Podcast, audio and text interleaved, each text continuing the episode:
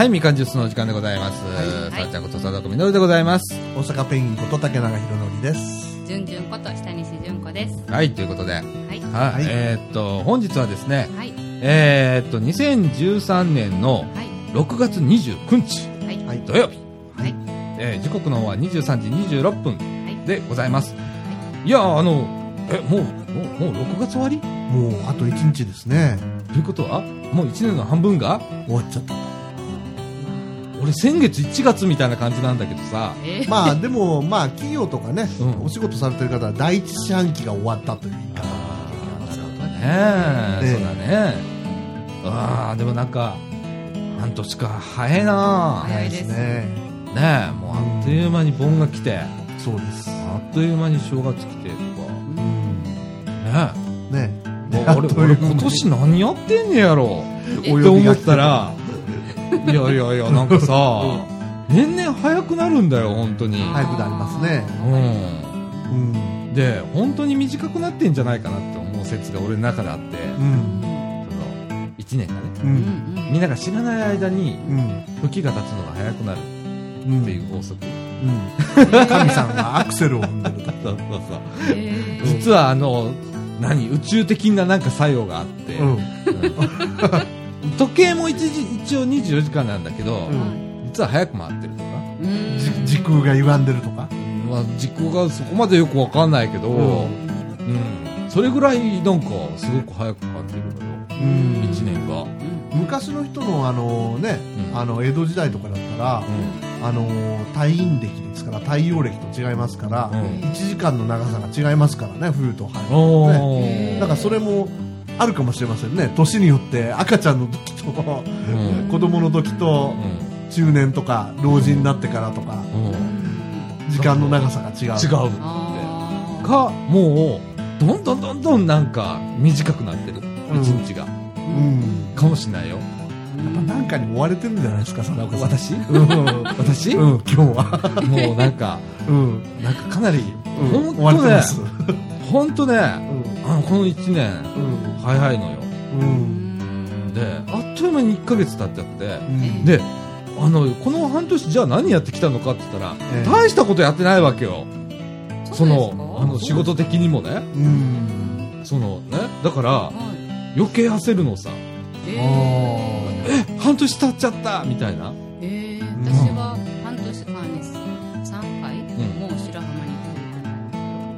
でしょ、ん。でも俺の中でははい。もうなんかそういうこう断片的なもんじゃなくてはなんやろ？特別なことがないからかなそんなに。うん。かもしれませんね。ねえ。まあめっちゃ早いね。もう1週間も早いね。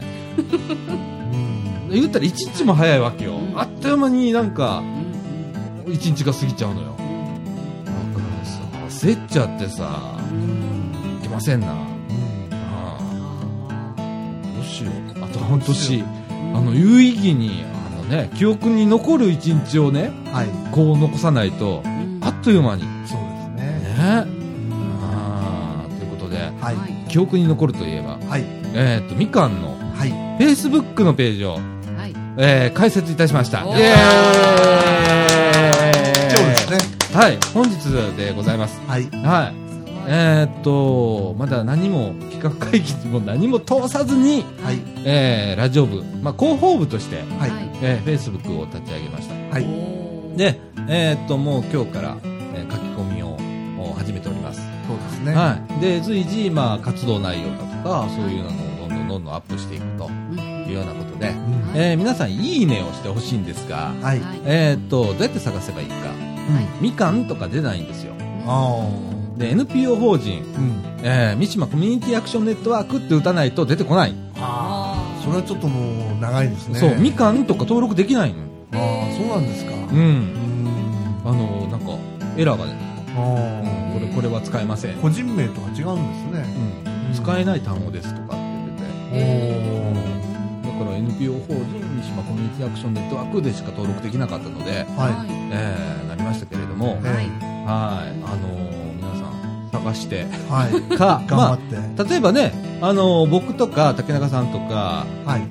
じゅんじゅんとか、はい。順々これからまあシェアとか後で指すので、は ね、はい。あの、それをまたシェアしてもらって、そこを辿って、はい。えーみかんの Facebook ページに入っていただいたりだとか、い。それが一番簡単ですね。そうですね。はいええあのー皆さんしていただければ、ありがたいなと。はい。えーどどんどんいいねを、そうですね。えーしていただければ僕らも励みになりますので、はい。ではい、見ていただいた方はまたシェアもしていただけると。そうですね、コメントをいただいたりだとかすそうですねるとすごく嬉しいので、嬉しいですね、コメントは。はい。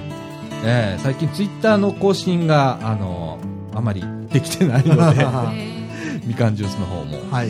えーじゃあ、えーっと、もう、フェイスブックに移しちゃおうかと。うん。っていうのが、知り合いが大体フェイスブックに行っちゃったわけよ。ーうんあうん。で、フェイスブックで行けるかなと。あ、なるほうん。なんで、そっちの方が近いかと。ど。うん。は分かれるのかい。そうですね。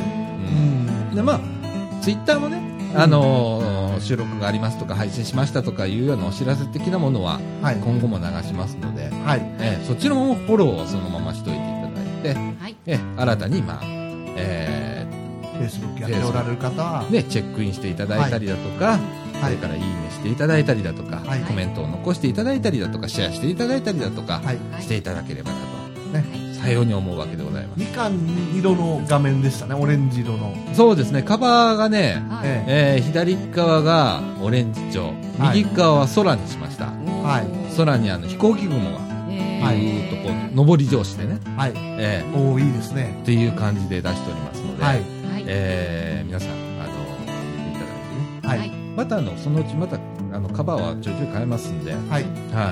あの、それも楽しみにはいしていただければと思います。はい。こうやって仕事が増えていく。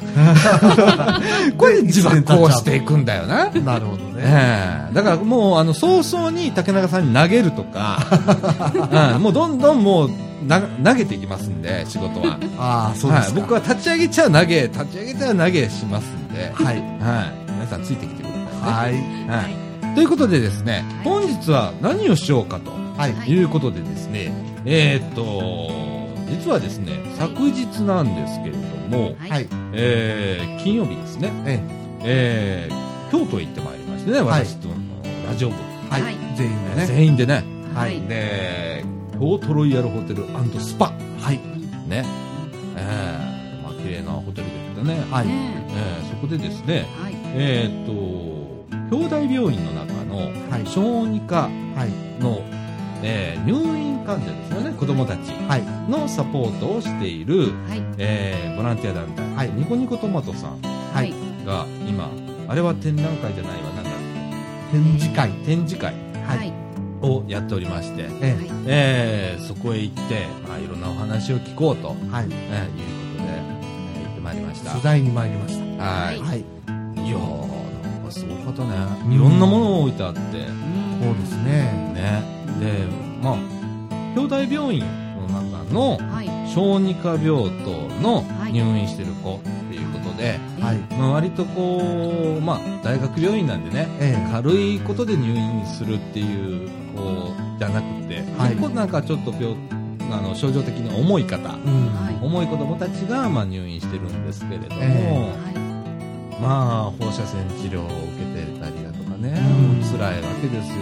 ええーその中でね、こう、サポート、え。うんいろんなサポート、これね、今、チラシをね、えーリーフレットなんですけれども、はい。えーもらってるんですけれどもね、なんかお話の回からね、えなんか工作をしたりだとか、ね、なんか実験をしたりだとえ。か、うん。それから、えっと、ニコトマ文庫ってね、ワゴンに2台本をわっさと積んで、え。えー借りられる。子供3冊、大人3冊まで。え。言ってましたね。ねえーで、2週間借りられる。うん。なかったら書庫もあったりしてね。ねえーいや、あの、すごいね、えほぼ毎日何かをやっているってえいう、えーボランティアグループがありまして、ねもう病院に完全に入り込んで、え。はい。ええあのやっております。え通称ニコトマさんという。ニコトマさんね。えはい。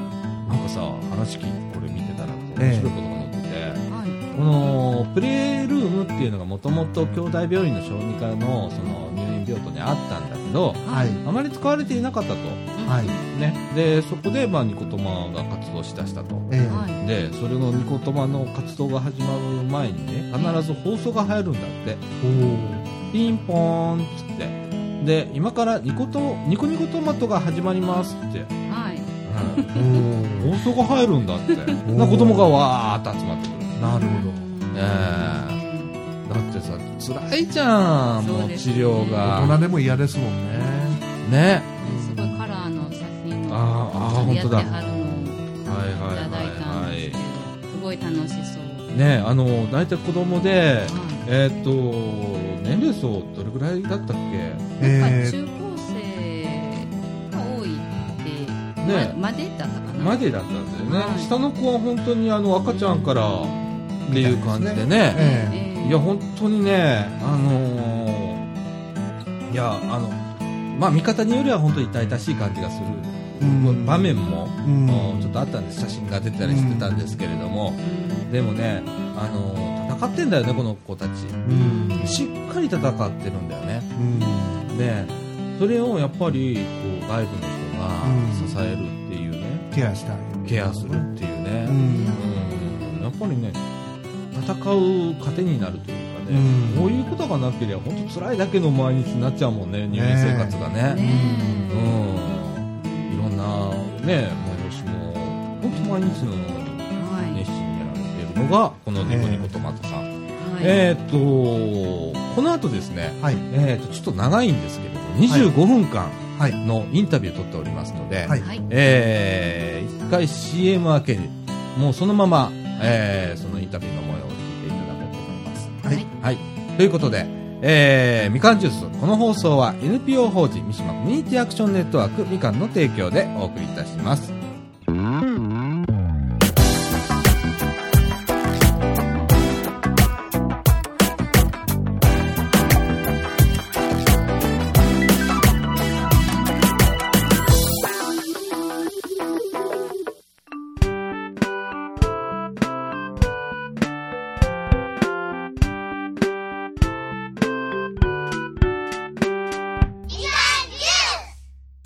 こんにちは。よろしくお願いします。よろしくお願いします。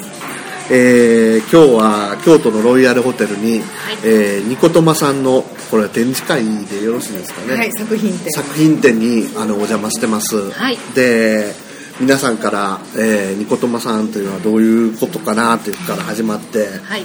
で作品展のこととかいろんなことをお話聞かせていただきたいと思いますのでよろしくお願いします。よろしくお願いいたします。はいえーまず最初に不勉強で申し訳ないんですけどニコトマさんっていうのはニコニコトマトさんですよね、はい。最初はどういう経緯で始められたんですか？あ、あのーえっ、と私が代表なんですけど、はいあの娘が入院することがあって、それがもう20年前のことですけど、ええでまああの病院の子供たちのことを初めて知って、はいであのまあ自分の娘を入院してるもんですから、昨日と同じ生活をさせてやりたいと思ったんですね。うんそれで。あのまあ、個人的にお話の会ができる友達なんかにはベッドサイドでお話をしてもらったり、はい。しているうちにそのプレルムというところがあの空いている公園みたいな感じでほったらかしになってたんですね、はい。であそこでやった方があのもっとねあのたくさんの子供が聞けるというので、ええ。ベッドサイズでやってもらってた時は隣の子には聞けるんだけど、はい。隣の部屋の子には聞こえないので、うん。それでそのプレルームに場所を移して、うん。あのやりだしたのがまあ個人活動ですけど始まりなんですよ。あそうなんですか。で退院しまして元気にし,、してもらって、はい。で2年後にあの会として立ち上げたのはその、はいえー市長さんというか昔の府長さんもはい。どんどん変わられるので、はい。あの今は許されてるけど後はい。々許されなかったらやっぱりこう子供たちにまたそういう楽しい時間が減ってしまうのでね、ええあの会を作ってはい。2年やってきましたって言った方がいいと思って、はい。それであの会の名前をつけて、はい。それで活動を始めました。ああそれが、えっと、先ほど95年。95年。95年です。はい。はい震災のちょうど2ヶ月後ぐらいにああそうボランティアの活動を始めたので、はい。ちょうどその頃あの耳に馴染んでその言葉も、はい。ボランティアってものすごく離れた言葉がちょっと近づいたんですねあれで。だからで全てがこう会を作った方がいいような方向に来たので、自然に流れでここまで来たっていう感じですああそうですか皆様とその一緒に活動されるようになったのはな大体何年後何年後とか？何年後ですか？私は2001年に退職直後ぐらいに、はい。あの新聞ではい。ニコニコトマトがあのいあの小児科の方であの医療図書館っていうのをあのさせるっていうのを新聞に載ってたので、いやこんなことしたらいいなっていうことをその時まだあの仕事してたんですけど、最後に入れといていやまたこんなのちょっと活動できたらなと思って、そしたらまあちょっと病気してちょっと退職することになって、はい。じゃあちょっとあの連絡して見てみようと思って神田さんに連絡取って、で見学させてもらってそのその日に即入りました「ニコ見てください」っていう感じで。あのちょっとその時はあの横浜の方から大型紙芝居とか来られててその数見た時にこれはすごい退職したら絶対させていただきたいなと思ったのとあとは神田さんのお家に電話した時に神田さんお留守だったけどご主人様も出られて今留守やけどこうここでまた連絡しますっていうその対応が素敵だったんであやっぱり奥様のやされてることに理解ある旦那さんだなと思ったからそういう理解のあるのはやっぱり素晴らしい活動してはることだなと。思ってで実際行ってみたらその通りで、あの神田さんも好きな人だったんでもうああそうですか。させていただいてるというかなんかそういう縁があったというか新聞見なかったらそんなの全然わからなかったんですけど新聞を見てえそうですね、まあ、息子もあの今も35歳になってますけどあの1年生の時ちょっと兄弟病院でちょっと手術して入院したことがあったので自分自身も病気して兄弟病院で放射線の治療とか受けたのでなんかそういうのでか縁があるかなと思って、まあ、子供たち。で息子さんの入院の時にはまだ。あの小児科じゃなくてあのじ耳鼻咽喉科っていうか喉のの方のあれだったので。まだないよねないその頃。その頃はまだまだもまだ前ですからね。はい。小さい頃ですから。そのニコトマさんが活動される前っていうのは、まあ、プレイルームはあったとか、ええ。読み聞かせとか、えそういうのもあったっていうんですけど、あのどういう状態だったんですかね神田さんから。ね人のプレールームっていうところは人のいない公園みたいな感じで、子供たち遊びに行くんだけどおもちゃは確かにそこにあるんだけど、あの仲間がいないのでつまらない場所なんですよそれで出会うきっかけっていうものがないのでね、隣の部屋の人で友達になろう思ってもノックして入らない限りは顔も見れないしそう。でその頃は院内学級っていう学校もなかったので、はあのやっぱりこう横のつながりがすごく薄かったんですよね。でまあ活動の今から思えばあそのきっかけを作ることにはなったなと思ったんですよね。今も学校もありますけど。だからこのニコトマで楽しさを子供同士の遊びで延長してるとちょっと嬉しいですよね。ね。あきっかけに使ってくれたと思って。うん。でで看護師さんたちはすごく熱心でね、はい。週にあの何回とかって決まってたわけじゃなくてけどほぼ毎日はい。散歩に連れて行くとか、誕生日カードを書くとか、はい。そういうことを企画されてるんだけど、はい。ところがその緊急入院うちも緊急入院で入ったので、はい。そういう子が1人とか2人とか出るともうてんやわんやで人が回らない。それで流れるんですよ。そうすると子供たちがねもう大人の言うこと当てにならへんなみたいなことを言ったりなんかあんなん言ってても明日きっとないよって言ったりこれっていけないよねと思って看護師さんたちやりたがってるの分かってるんだけどその時間的に足りないのを親として子供たちに時間をあげたいのお手伝いしようって思ったのがまあ最初。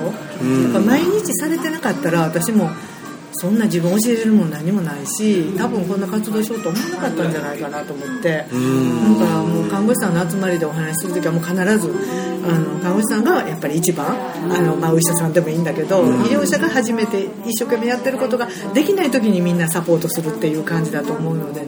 なるほどね多いと言いますかその入院をするああのまあ、内科系と外科系子供という名前でまあ来てるんですけども、ええ。あのええっと例えばあの白血病とか血液の病気とか小児がんと言われる、まあ、固形腫瘍なんかもそうなんだけど、あの抗がん剤使うような治療と、はい。それとあのもう一つはあの大きいのはね、はい。あの生体肝移植って兄弟はあの、えっとちょっと前に、はい。あのその開発されたい。親の元気な肝臓をの一部を子供の肝臓と入れ替えるっていう手術を臓器移植が図らないので、はい。始めたあのすすごくこうあのパイオニアなんですね、それでその系統の子供さんたちとそれから心臓疾患とか、それとか先天性の、まあ、筋肉の病気とか、まあ、いろんな方言われるんだけど、もう風邪ひいたぐらいでは入らない場所なので、元の病気があって風邪ひいて入ってくることがあっても、あの肺炎ぐらいでは入れてもらえない病院だから入れてもらえて嬉しい悲しいですよね、うん。まあ、難病と言われるものが多いですねなるほど年ね齢的には。年齢的にはねもう赤ちゃんから病気によってはね二十歳を超えてもたまにおられるんですけどまあまあ大体中高までですよね、そしたら命を入院中に亡くされるあまあそれは病院だなと思ううことはありますよね。毎日っていうわけじゃないけどもあなんかだいぶ状況が悪いらしいよって聞いていて、まあ、来られなくなるのでそのプレールームに。でなんかこうそうらしい。あそうなん。春秋治療室にまあ入られたらしいよって、でなんかな亡くなられたみたいやってそういう感じでじんわり聞いてくるんですね。私たちはあんまりなんかそんなにあの手を取ってるうちに冷たくなるようなそういう風な間近では見てないので、まあそこそこその負担もね心の負担もちょっと少ないですよね、いいとこだけどお付き合いさせてもらってるっていう感じはありますね。いいえまあそういうのはないでしょうけどもでこうちょっとパンフレットを手にさせてもらってるんですけどこれ本当にプログラムがすごいこう読み上げるともうキリがないぐらいで読み上げてます。ほぼ平日の、あの毎日何かの活動があるので、あの子供っていうのはなんかその毎日楽しくて今この瞬間も楽しくて次の1分も楽しくて、そしておもっともっと大きな楽しみがあるっていうことが、まあ、普通の子供ってそうですよね、家でおやつが楽しみで、ええ。それで学校行った友達に会えて嬉しくて、ええ。そして遠足まであるっていう感じでしょ、はい。だからそういう風なものに目指してだからこれで足りてるとは思ってないんですよ平日の毎日に。だってこっちから見たら毎日やってるけど子供から見たらわずか午後の何時間かねちょっとあるだけだから、うん2つ3つあって同時にやってて選べたら一番いいですよね。ああすごい。なるほどね。えあの人数的にはど何人ぐらいその入院されててそのうちの何人ぐらいがそのプレイルームによく来られるとかいうのは。あーねそれはねもう全くその日にならないと読めなくて、あの入院患者さんは多分50人前後じゃないかなと思うんですけど、あのベッド数と患者数は絶対一致しないんですねそれでプレイルームに来られるのもひどい時は誰も来なかったということもたまにあったり。そうなんですか。もう十何人も来て準備してたそうそう十何人来られて手が回らなかったいう時もあったりもうわからないもそのプレイルームの中での対応でその各個室あ各部屋の方まで行ってっていうことあのは文庫だけがあの文庫担当してくださってる宮本さんですけど、ブックトラックっていうのに絵本やたくさん積んで、あワゴンですよね。あのはい。載せる、移動できるんですか各お部屋を回って声をかけて、今日はこういうふうなのありますけどご覧になりますか？ああ移動図書館みたいな。そうです、はいでまあその季節にふさわしいような本も積んでいきますしで、まあ、あの子供さんにしたら外とこう遮断されたような生活ですし今日おばちゃん来る時道でねタンポポ咲いててね綺麗やったよとかいうそういうなんかこう季節の空気っていうのかそんなのもこう普通のその辺のおばちゃんが看護師さんとかでないあの違うあのおばちゃんが来てそんな話をその子供たちにするっていうふうなこととか。そういうようなことで、まあ、なんかちょっと外の空気も感じてほしいなと思ってそういう絵本を持って回りながら学校部屋を回りながらそういうお話を子供たちとしたりしてます。何冊かたくさん積んでるのでそこから選ぶってこともね落ち着けなくて真剣に悩んでるわけ。真剣になって子供たちが言うてね。選ぶことの楽しさというかね。見ながらいやこれ一緒やっぱこれ自称とかそういうこともできるのですごいですちなみに何冊ぐらい持っていかれるんですか？あのね一人6冊まで借りられるんです。で2週間。2週間。以外の。一人というか親親親と親3冊子3冊で計6冊でも子供の本ばっかりの時も親ばっかりの時もあるから。であのブックトラックに乗るのが大体300冊そうですね50乗るか乗らないか、二台あるね二台。まあ、子供の方薄いのでね。あのでまあその都度いのじゃないリクエストがあってこういうふうな本ありますかって言ったらちょっと待ってくださいねって言っうん。て、で控室にあの書庫に取りに行ったりね。ねあねの探しに行ってそれとか、ね、こんなのどうで外しょう人の方来られたら英語の本とか展示の本とかとかいろいろあります。季節の本もねあの慌てて取りに行ったりとかも、できるだけ要望に応えられるような形でっていうふうにうんして回ってますこれ始めるのがね少しねやっぱり2000年の5周年記念から始めたんですね、はい。でやっぱり部屋を訪ねていくリスクってねあちらに対してもあるのでなんかこう来てほしくないところをノックする勇気っていうものもなかなか出なくて、まあちょっと寝たはったりとかそうそうそう。でったりとかね文庫の助成金をあの伊藤忠財団というところからもらったのでそれであのきっかけになってこう脱進んだんですけどね、はい。やっぱり自分たちの力だけではね地方をちょっとずつ買うことぐらいしかできないのででブックトラックもちゃんと木で作ってもらって。既製品は嫌だとか事務的な嫌だとか言ってわがまま言ってね。これあのー今お話の会とか、はい。音を楽しむ会、はい。手仕事の会ものづくりの会アートの会ワイワイ遊ぼう会リラックスの会ってありますけどこれリラックスの会って何ですか？リラックスね。ちちょっと今回はどうかな。まああのせっちゃんのミュージックボックスっていうのなんかは音楽を使ってそれであの音楽療法なんですねはいはいで子供たちが楽しくワーワー言いながらとか。で前ちょっと前までアロマテラピーとかはい。していたんです、はい。それとかあの今度ヨガを始めてあげようかっていうお母さんもいらしてあのその退院したお母さんがいらして、はい。でそういうのがリラックスの会に入っていくんですけど、はい。うん今のところはちょっとあの数としてはそんなに多くないですよね。う。ーん。これもしもあの変な話ですけど私がニコトマさんに入りたいですって言った場合は,、はいはいはどういう風になるわけですか？で一回事務局に来ていただいて、はい。水木だけ病院の中の事務局を開けてるんですけど、はい。で来ていただいてまあお話しして、はい。その目的が何かをまあお聞きして、はい。そして私たちの相性もお聞きして、ええ。それで病棟を見学していただいて、ええ。で通信読んでいただいて、ええ。で OK となったらその何ができるかを探すっていう感じで誰でもいいわけでもないんですよね。1回だったらまあいいんですけど、うん。やっぱりそれはあのえっと、みんなが気持ちよく活動するために相性が悪い人同士はねやっぱり問題が起こるのでもう起こる前にもちゃんと入る時にちゃんとお話ししてからっていうふうに決めてるんですよボランティア活動はどこもそうですね。そうですね。もう入れちゃったら大変っていうそうですね。もう何もね高飛車に出てるわけじゃないけれども、やっぱりあのやっぱ相性すごく悪いことされたらねすぐ出ていただけるけど悪いことじゃないけど困ることっていっぱいありますでしょ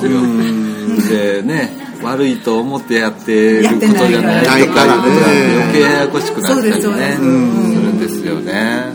なるほどね。これいろいろありますけど親子アトリエとかこれは何ですか？あこれはねあの、まあ、造形教室みたいな絵を描くんですけども、はい。あのえっ、と親子であのお互いの顔を描き合ったらいいなということで始まったらしいんですけど、はい。なかなかそのねあの親子親ここがちっちゃいと描けないし、はい。まあ最初の目論見とはちょっと外れてきたんだけども、あの町で造形教室をやってる方が、はい。子供に慣れてるでしょ、病気の子には慣れてなくても、それで始められたんだけどもう今やね一緒病気の子にも慣れて、あのしっかりとねやっぱりこうレベルの高いあのちゃんと芸術の勉強した方がしてくださってるのであのすごくいいものができますよね。なるほどね。あと23気になったところは、ワクワク実験ランド。これはどんなんですか？それはね面白いですよ。あの、はい まあ、いあのよくあの実験の中最近流行ってますよねパフォーマンスが。あのああいうのでその紙をちょっとひねってちょっと盛り付けたらこう掘り上げたらこうくるくるくる回りながら落ちてくるとかそれとかなんかあの、えー、とこの間はあの発泡スチロールをスライスして、ええ。そして紐でつないで棒をつけたら鯉のぼりみたいに発泡スチロールってこう浮力がすごいから、はい。うついてくるらしいのね。でそれが一反木綿の形にしたらしくて、ええ。もうなんか作った人がやたらと気に入って あれは面白かったって何回も何回もでたくさん子供が来てくれてねよかったみたい。あまあ実験系、ねあの科学実験じゃなくて、うん、あの物理的な実験系のあれですよね。青少年科学センターのあそうそう。そうそうそう。そういうもともと定休日だからあそこ。そう。もともと中学の先生がたまたま転勤で青少年科学センターに行かれて土日は出ないといけないけど他の曜日が休みっていう時に来てくれたりとか。面白それやったらプロの方も参加されてるんまあプロですよねそれはね。とか「てるてるお天気」とか、え。なんかあのえっと天気予報士の方が、はい。あの環境とか空とか、はい。ああいうことをねお話あのしてくださるのもあるんですよ。ー。それで天気にちなんだ雪の結晶のなんか工作したりとかね。そういうのも理系の遊びですよね。ああそうですね。どうしても女の子のねそういう遊びが多いので、できたらその男の子も面白がるようなものがいいんだけど、やっぱり男の子はちょっとカコつけるので 仲間とは言っても幼稚園の子がいるようなところに遊びに来はなかなかしないから、大体中小学校中頃ぐらいで男の子も来ないかな。集団遊びをもうしなくなる。あで行きたい子いるんだけど、他の子がねそんなとこ行くなって言ったり、自分もなんか仲間の引きずられて行ったりとかいう葛藤があるみたいで。あええ格好してたんですねいい格好してはります。まあそれも成長だから。その作品のことでちらっとあの後ろのあの作品のあの紹介をああれはね、あの、はるちゃんが、あの、えっと、お元気な時に、前の病院を退院して、その、合間の5年間に通われていた作品なんですよ。高谷遥さん。そうです、高谷高谷遥さん。はい。はい。で、で町のところででも、やっぱりもう、ああいうのをすいてね、なんかこうあの6色の絵の具を使ってしかここは絵を描かさないところだったらしくていい作品をいっぱい残してられるのでねニコ動の作品もあったんだけどなんかこれがいいねっていうことでこれを飾らせてもらったんですけど。粘土とか粘土はあの病室で私たちが教えたんじゃなくて自分の趣味で独学で。あのカップケーキのねあすごいリアルな美味しそうなね。美味ししそうなケーキで。リアルでね。ねっといっぱいね。もっとある。もっとあるんだあれはね一個ずつね見本残されて残ってるだけで。もっと本当はね種類もあるし。であの中に入る大きさでないとダメだったので選んでしてもらったんですけど。なるほどね。なんかいろいろなこう作品を見ててなんかこう切り絵があったりね。そうですよね。あやとりだとかね。それかだから。まあらこういうことを外でやってる方がニコトマでも親子アトリエで教えてらっしゃるので、うん。うん。あの前この、えー一第1回の時は書店とそれからあの絵画展をやったので、はい。やっぱりこういう作品が並ん。でこの作品展っていうのは第1回のとこからずっと続けてやっておられるんで4すか？回目なんですけどね、はい。あのこの京都ロイヤルホテルスパっていうホテルなんですが、はい。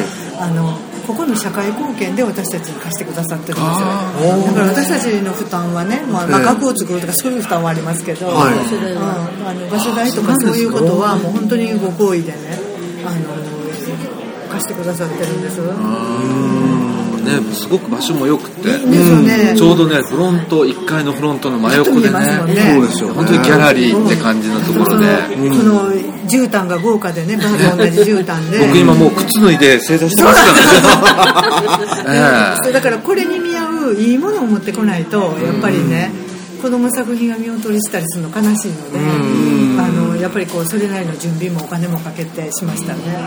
えなんかすごい素敵な空間になってますよね。うん。ありがたいですよね。あの横にこう安心とかこう題名とかはいはい。コメントをねキャプションつけてるのもすごいです写真もいい写真が多いですね本ものすごい数数も写すのでそう。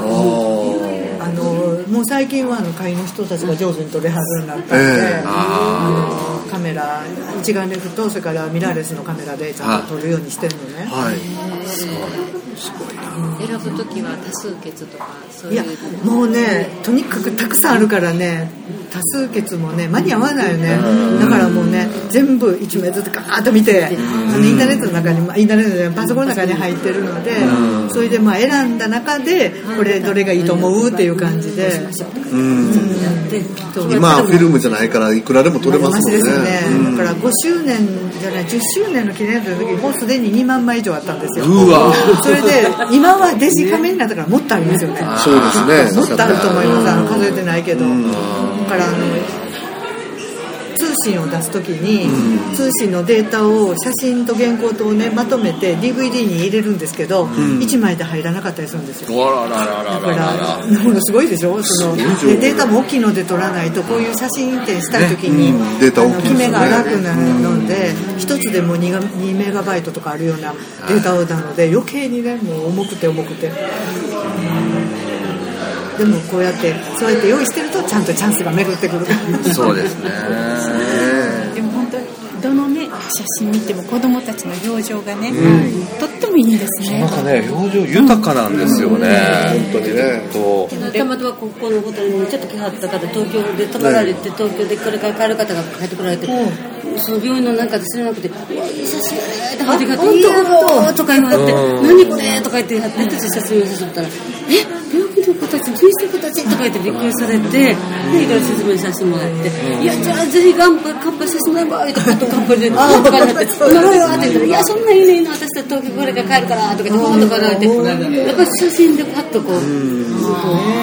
インパクト帰る泊まられて帰る時に今度からやった方あってああやっぱり子供たち子供が呼んだんですね。すごい呼んだなっていう感じででねプレイルームに遊びにね、来る子供たちもね点滴がつながってたりねそんな状態なんですよ、ややこしいんですよとにかくね。寝たまま来る子もいるもんね。それでもねとてもなんていうのかあの意欲的っていうのが、子供の生命力っていうのが強いなと思ってね、本当にそこでこっちがねあのなんか嬉しくなる時あります、多分ね皆さんのねこの活動がそれを引き出してるんだと思うんですよ。そのチャンスの一個ではあるわね、まあ、看護師さんたちもすごくね、声掛けとか上手なんですよ。それとか点滴の袋にね、なんかあのバイキンマンのねあの絵を描いたりとかこんなとこにちょっとこう貼ってる絆創膏の上にねなんかキティちゃん描いたりとか、そういうことすごくまめにされるから、あの白い服着た人嫌だってよく言うけど、私はやっぱり同志だと思いますよね。そうですうんだから一回ね看護師さんのフィルムカメラがあった時に現像を頼まれて出したことがあるんですね、でもらってきて見たら、あのーもうね私たちに見せない顔それで看護師さんたちも言われるわけよ。こういうところ来たら、なんか私たちには見せない顔してますね。とかいやそれはお互い様で、種類が違っていろんな笑顔の意味がね、あってそれが素晴らしいと思うよね、やっぱりこういい子してる笑顔もあるから、お母さんに笑いなさい言われて笑ってる写真もあるしね、それはあんまり面白くない私たちに見せる顔もあり看護師さんに見せる顔もありただそれがみんな笑顔であれば子供はまあいいのかなって思いますよね。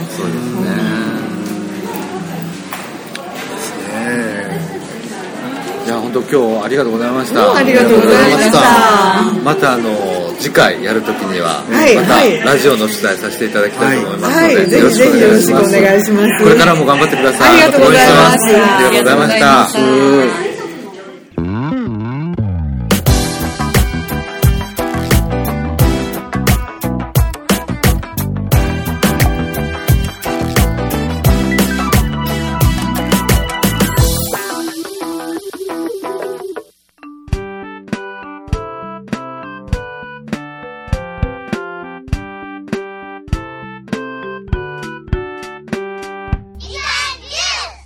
はい、ということで、はい。えー、25分、ちょっと長かったですけれども、えーしっかり、あのー話を聞こうと思って、はい。はい。えーちょっと長いインタビューをはい。させていただきました。はい。えー、と今回ですね、はい。えー、と主に、えーこのインタビューに答えていただいたのが、はい。えーニコニコトマトの、はい。えー事務局代表、はい。それからコーディネーターをされている、はい。えー神田あーさんっていう方なんですけれども、はい。はいえー非常にアクティブ、魅力的な方うんですね。で、はい。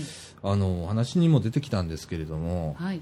その活動が続いているのは、まあ、神田さんがこう、まず立ち上げて、ええ。はい。神田さんに惹かれてくるっていうそうですね。感じうん。でしたね。神田さんのファンだっておっしゃる方もいましたもんね。そうですうね。んで、まあ、そこから輪がどっと広げ、広がって、えで、今、と手元にある資料ではですね、はい。えー、とボランティアグループの中で、まあ、1995年の2月に、はい。えーボランこのニコトマっていうのが発足して、はい。ええーメンバーが現在74名はいすごいですね。すごいですね。いやー、みかん負けてるもんね、この時点で。まあ、勝ち負け関係ないんだけど。はい。で、年齢層も、うん。えー、20歳から70歳までのボランティアの方が、うん。えーいろんな形で関わっていただいているとはい。いうことで、うん。非常にすごいなーって。あの、作品とか見せてもらっても、うこう、素人の私が言うのもなんなんですけど、あの、決してこう、なんていうのかな、手慰め的なもんじゃなくて、んやっぱりプロの方とかも手入ってるんでしょうけど、レベル高いんですよね。高いね。みんなね。レベル高かったうね。ん、高いんですようんね。で、ニコトマさん自身のそういうパンフレットだとか、うんちょっとした小物だとか、うんもうポリシーが感じられて、全部手作りでそうだね。やっておられて、うん、それもね、えその、なん素人感がないんだよね。えないんですよ。あすごくしっかりしてる団体えっていう感じが、でも NPO でもなんでもない、ええ。単なるボランティアグループなんだけど、えすごい組織力がしっかりしててえそうですね。ちゃんと整理がされててそれぞれの役割もちゃんとしててっていう中で、はい。あ素晴らしい活動だねと思って、えうん、聞いてたんだけどえさ、うん。いや兄弟病院ってさはい。もともとすっごい広いのねあっこ。うんあうんあのーうちもね、えーっと、ちょっと親族が、あ、はい。はい。えー入院してまして、えはい。2年ほど前かな。はい。で、通ってたんですけれども、ある時期。はい。いやー、本当あの、先が見えないぐらいの通路みたいな、ん。ね、中で、いろんな方が、うん。えーいらっしゃって、ええ。はい。ね、うん。あのー本当患者数もすごいんだよね。1日、あれね、受付のところに確かね、ええ。今日の患者数、予約数って出出てんの。それがね、すっごい数だったの覚えてんの。そうですかうん。桁が1個違うぜっていうぐらいの。おー6000とかなんだって。えそれは端外来だけで。外来で。ええじゃあ入院患者含めるともっとですね。もっともっと、だって入院病棟もすごいもうん。ん。ねうわあがんだったらがん専門の病棟があるし。はい。すごいのよ。はい。もう、広くてね。ううん。ん。いや、その中で小児科ってね、はいやっぱこれ、この小児科の中に入れるっていうのも、やっぱりスタッフの、こう、例えば看護師さんだとか、はいお医者さんだったりの理解っていうのが必要だっただろうし、えやっぱそういう中で受け入れるっていう土壌がこの兄弟病院の中にあったんだろうね、そもそもでしょうねね。お話伺ってるとそうみたいですね。ねえ、うん。うん、普通なかなか入れないもんね。入りにくいというか、そこで何かしようっていう機運にはならないようね。ん。でもそこの中にちょっと気づいた人がいて、え神田さんっていう方がいて、えでその中で活動し始めて、ええだんだん輪が広がって、えね。え今や74名のスタッフって、それも、こう、いろいろ、いろんな会を催して、うん。それが毎日何かしらあるみたいなね。うん。はい。で、それぞれに1名ずつ担当者がいて、ん。代わりの担当者がいて、うん。またそれを支える裏方さんがいらっしゃるっていうのがね。ねうん。い。や本当すごいと思うよ、うん。ねえ。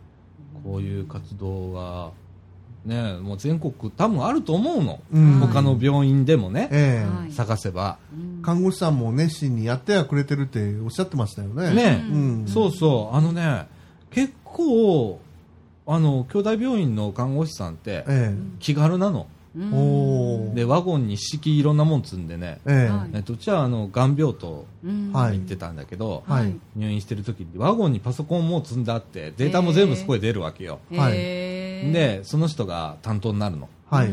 ですっごい気軽なのその来来る人来る人が、うん、で、まあ、ちょっとがん病棟は綺麗な建物でちょっとえあるある会社の、えはい。えー寄付でできたへー立派な建物なんですけど、はい。あのーすごい綺麗だったんですけどそれがもう頭に残ってて、そういう、なんていうのかな、うん。あの、社風じゃないけど、寄付みたいなのがあるんですかね。あのね兄弟っていうのが全体的に自由っていうイメージがあるんですよ、うん。うん、その国立大学とかねのね。割割ではね、ええ。うん、なんかすごく開放的な、うん。ね、とこって言われますから、特にそういうのがあるかもしれませんね。う。。うん。ん。いいやでもこういうのってすごいね。ううん。んそれをね続けてきてらっしゃるっていうのがね。うん。かわいあそうそうそうそう。あの僕らもね飴飴をもらったんだけどこれもねただの飴じゃないんだよ。なん飴を包んでいる包装がうんバッグみたいな形になっててえそれが手作りなのね。かわいいでねこれをちょっとこうみかんも駄菓子屋さんやってるんでええええ。ーこういうのを仕入れて売ってもいいかなと、うええんえ。ね、うん。思ってて。近々まあ企画会議出してみようかと思うんだけど、ええ。はいね、うん。あのここう本当にニコトマさんが作った手作りのはい。こうあの商品ですっていうことで、はい。うんえー店頭に並べて、ええ。全部それを寄付という形でバックするっえ。えていう仕組みを作ろうかなと、あええ。せっかくつながったんですから、はい。ええうん。あの置いといていただくだけでいいんで、うん。ね。何かしらねうん。そうそうつながりができればね。うん。はい。ね。別にあの30円とかね、うん。はい。うん、で売って、うん。そのままもうバックすればいいわけです、ええ。はい。うんかわいいね可愛いですよねそれね。ねえ。30円でもっと取れないと思うから、うん。ええもしかしたらもうちょっと高くなるかもしれませんけれども、はい。うんえーこれからあのちょっと企画会議へええ。早速かけてみようかなと思います、はい。はい。ぜひ。ええ。うん。またあのみかん屋でねこういうのは、あの多分やるとしたらパンフレットとか積むと思うので、はい、はい見かけたらうん。あの寄付寄付と思って。はいそうですね。ね、はい。えー寄付っていうかええ。あれは何？えーっと寄付じゃ寄付っていうよりはカンパ。カンパですね。うん。最近こういう言い方するんだね。カンパっていう、はい。カンパいくらっていうねうん。っていう気持ちでね、ええ。それを買っていただければ、ええ。ええはい。あの嬉しいなと。お気持ちをねはい。伝えていただければそうですね。ありがたいですね。そうですね。お願いします。はい。い、やいやいやでもいや本当にあの 京都まではい。はいねうん。取材へ。ええ。行って、こはい。今回竹永さんがねはい。えーっと順々に仕切っていただいて。えね、はい。えー私はもう最後はちょっと喋っちゃったんですけれども、えい。貞岡さんに助けてもらいます。えいえいえいえ、はい。もう最後は、最後は、ちょっとなんか、あの話終わりそうにないなと思って、ええ。えーここでちょっと切っとこうかなと思って、はい。えー25分ぐらいでちょっええ。と入らせていただいたんですけれども、はい。なんか神田さんのこの言ってることと、うん。すごく共感するとこがあったのね、僕の中で。うん。立ち上げた人大変だよねっていうやつ。そうみたいですね。うん、すごくあのわかんのその気持ち、ええ。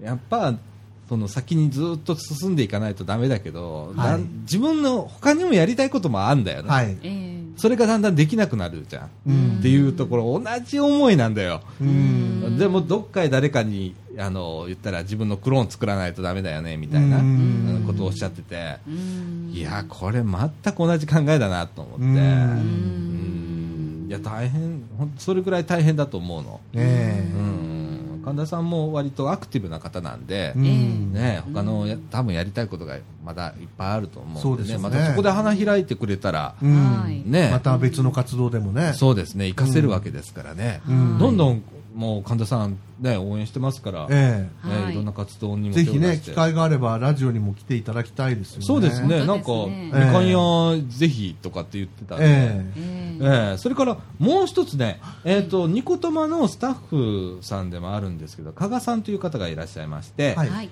えー、とこの方がまたあの別の活動をやっててはい。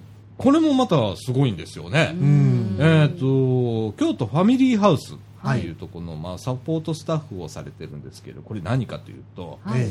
ええ。ーまあ、兄弟病院とか病院ありますよね、えはい。長期に入院しますよね、はい。うん。長期に入院した時に家族とかがこう例えば地方から来てるとかね、うん。はい。通えないとかなると、はい。うん。まあ何らかの形で宿泊という形を取らないといけない。そうですね。ということで、宿泊場所を提供しているとえいうことで、えーまあそこから病院へ通える、ええ。一泊も結構安かった。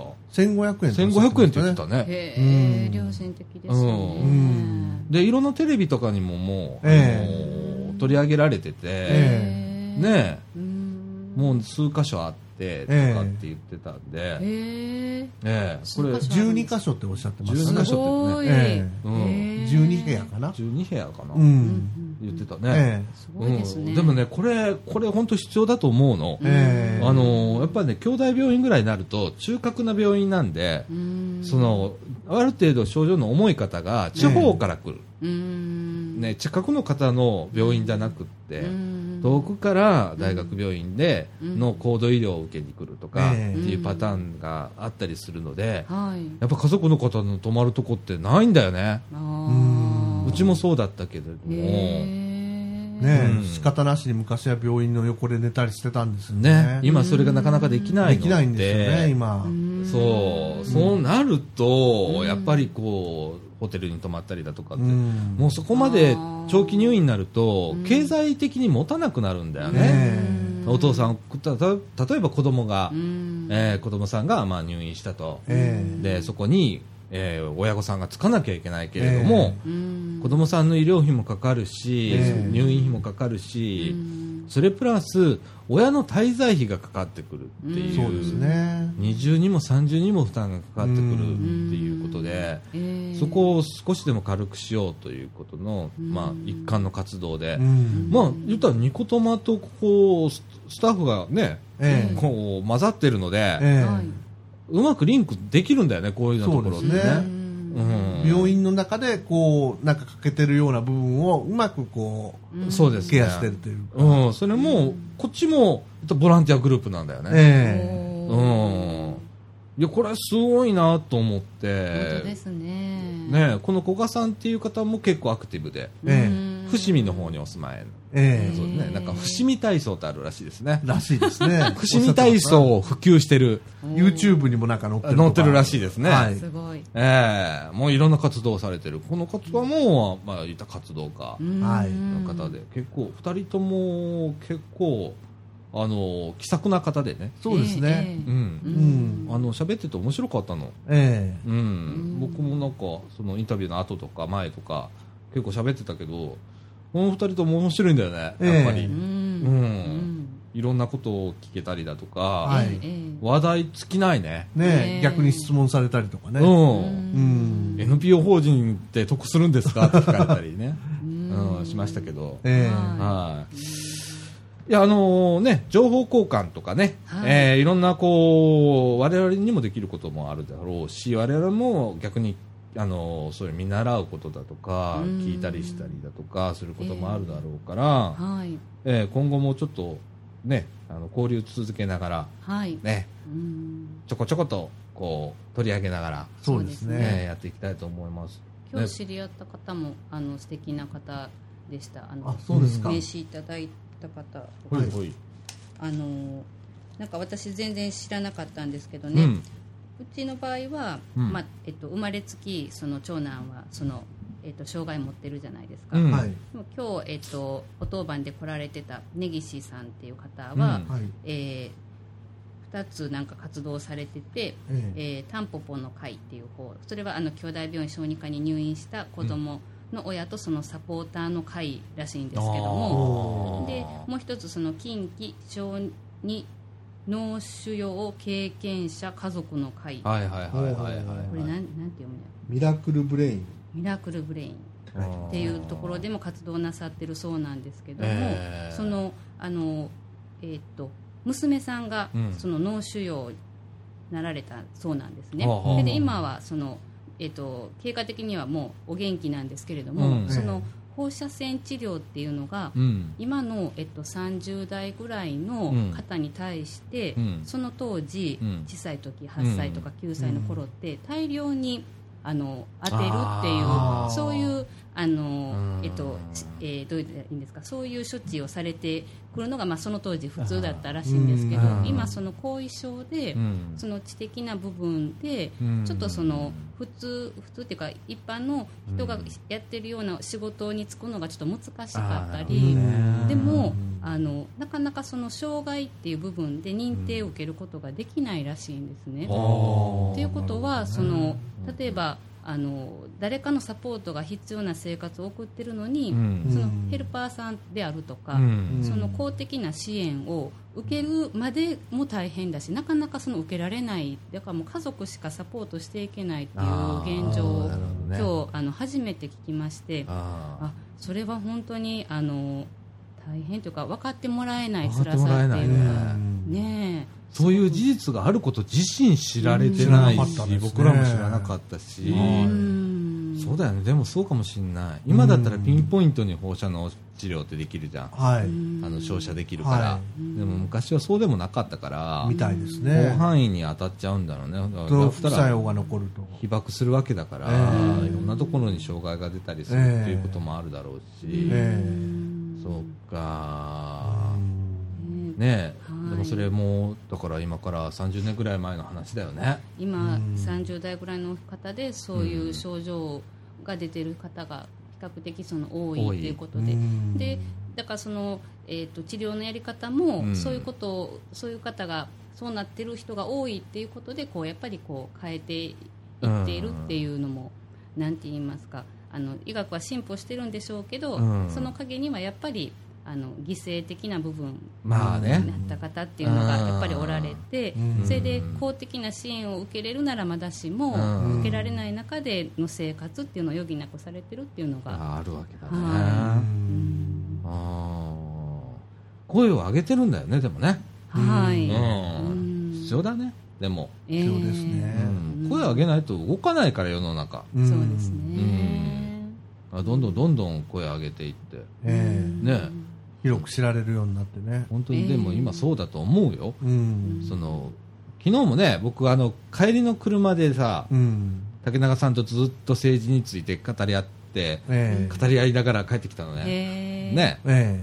もう声上げないと変わ変わんないからねえ。う。ん。この世の中。うん。で、その、黙ってて、誰かが何かしてくれる世の中、うんじゃ残念ながらなくないのうね。ん。うん。だから、うん、苦しいと思ったら苦しいって言わないとダメだし、うん助けてって言ったら助けてって言わないとダメだし、うん。それに応えられるうん行政も必要だし、ね、中間支援組織も必要だし、また我々の認識もね、そう変えていかなきゃいけない。変えていかないといけないし、うん。まあ言ったら、じ自分たちができることは自分たちでもやらないとダメだし、うん。っていう部分でね、うん。意識を大きく変えないといけない時期かもしれないよね。そうですね。うん。うん。ね。でもそ本当でもその中でこういう、はい。こうニコトマさんもそうだけど、ええ。はい。この京都ファミリーハウスさんも、はい。うん。ねあのボランティアグループとしてしっかりこう、皆さんのカンパをいただきながら、うん。あの動いてるお金も結構なお金が動いてってええ。聞いてちょっとびっくりしたんだけど、そうですね。それがちゃんとしゅあの何？赤字を出さずに上手に運営しているところ、うん。まあ、そうじゃないと続かないからね、そうですね。うん、続いてるということはもうすごいことだから、ねいろんなこうカンパの仕方とか、そういうところは僕ら、まあ、逆に学ばないとダメだそうですね。ところがね、うん。あるあったりだとか、うんねうんえ NPO 法人として、そうですね。ねうん自主財権ぐらいは自主自分たちでどうにかするってういうね、ん。うんいうところでは僕らはもう感服しました、そうです。正直。はい。はい。いや、そんな感じでございます。はいはい。あのーえっと、ホームページはあったんだっけ？ニコトマさん、もしかしたら、あえっとね、ニコトマ .com、うん。nicotoma.com、えーこちらの方、えっと、ニコトマさんのホームページになっております。えーっとね、いろんな、本当にね、素敵な写真がいっぱい本当はあって紹介したかったんですけれども、そうですね。一部ね、ちょっと写真公開撮ってます。はい。で、えーっと、ブログに載せます。はい。はいで、えーいつものみかんジュースのブログ、ね、えーっと、みかん .net、えースラッシュレイディオ、こちらの方でですね、はいえー載せておりますので、ぜひとも、あの、ちょっとどんな感じだったのかなっていうのを見ていただければ、はい。はいえーわかると思いますので、はいぜひご覧くださいませ。ご覧くださいはい。えーそんな感じで、一番よろしいですかね。はい。はい。ということで、えー中枠2ですね。はい。はいは、この辺で。はい「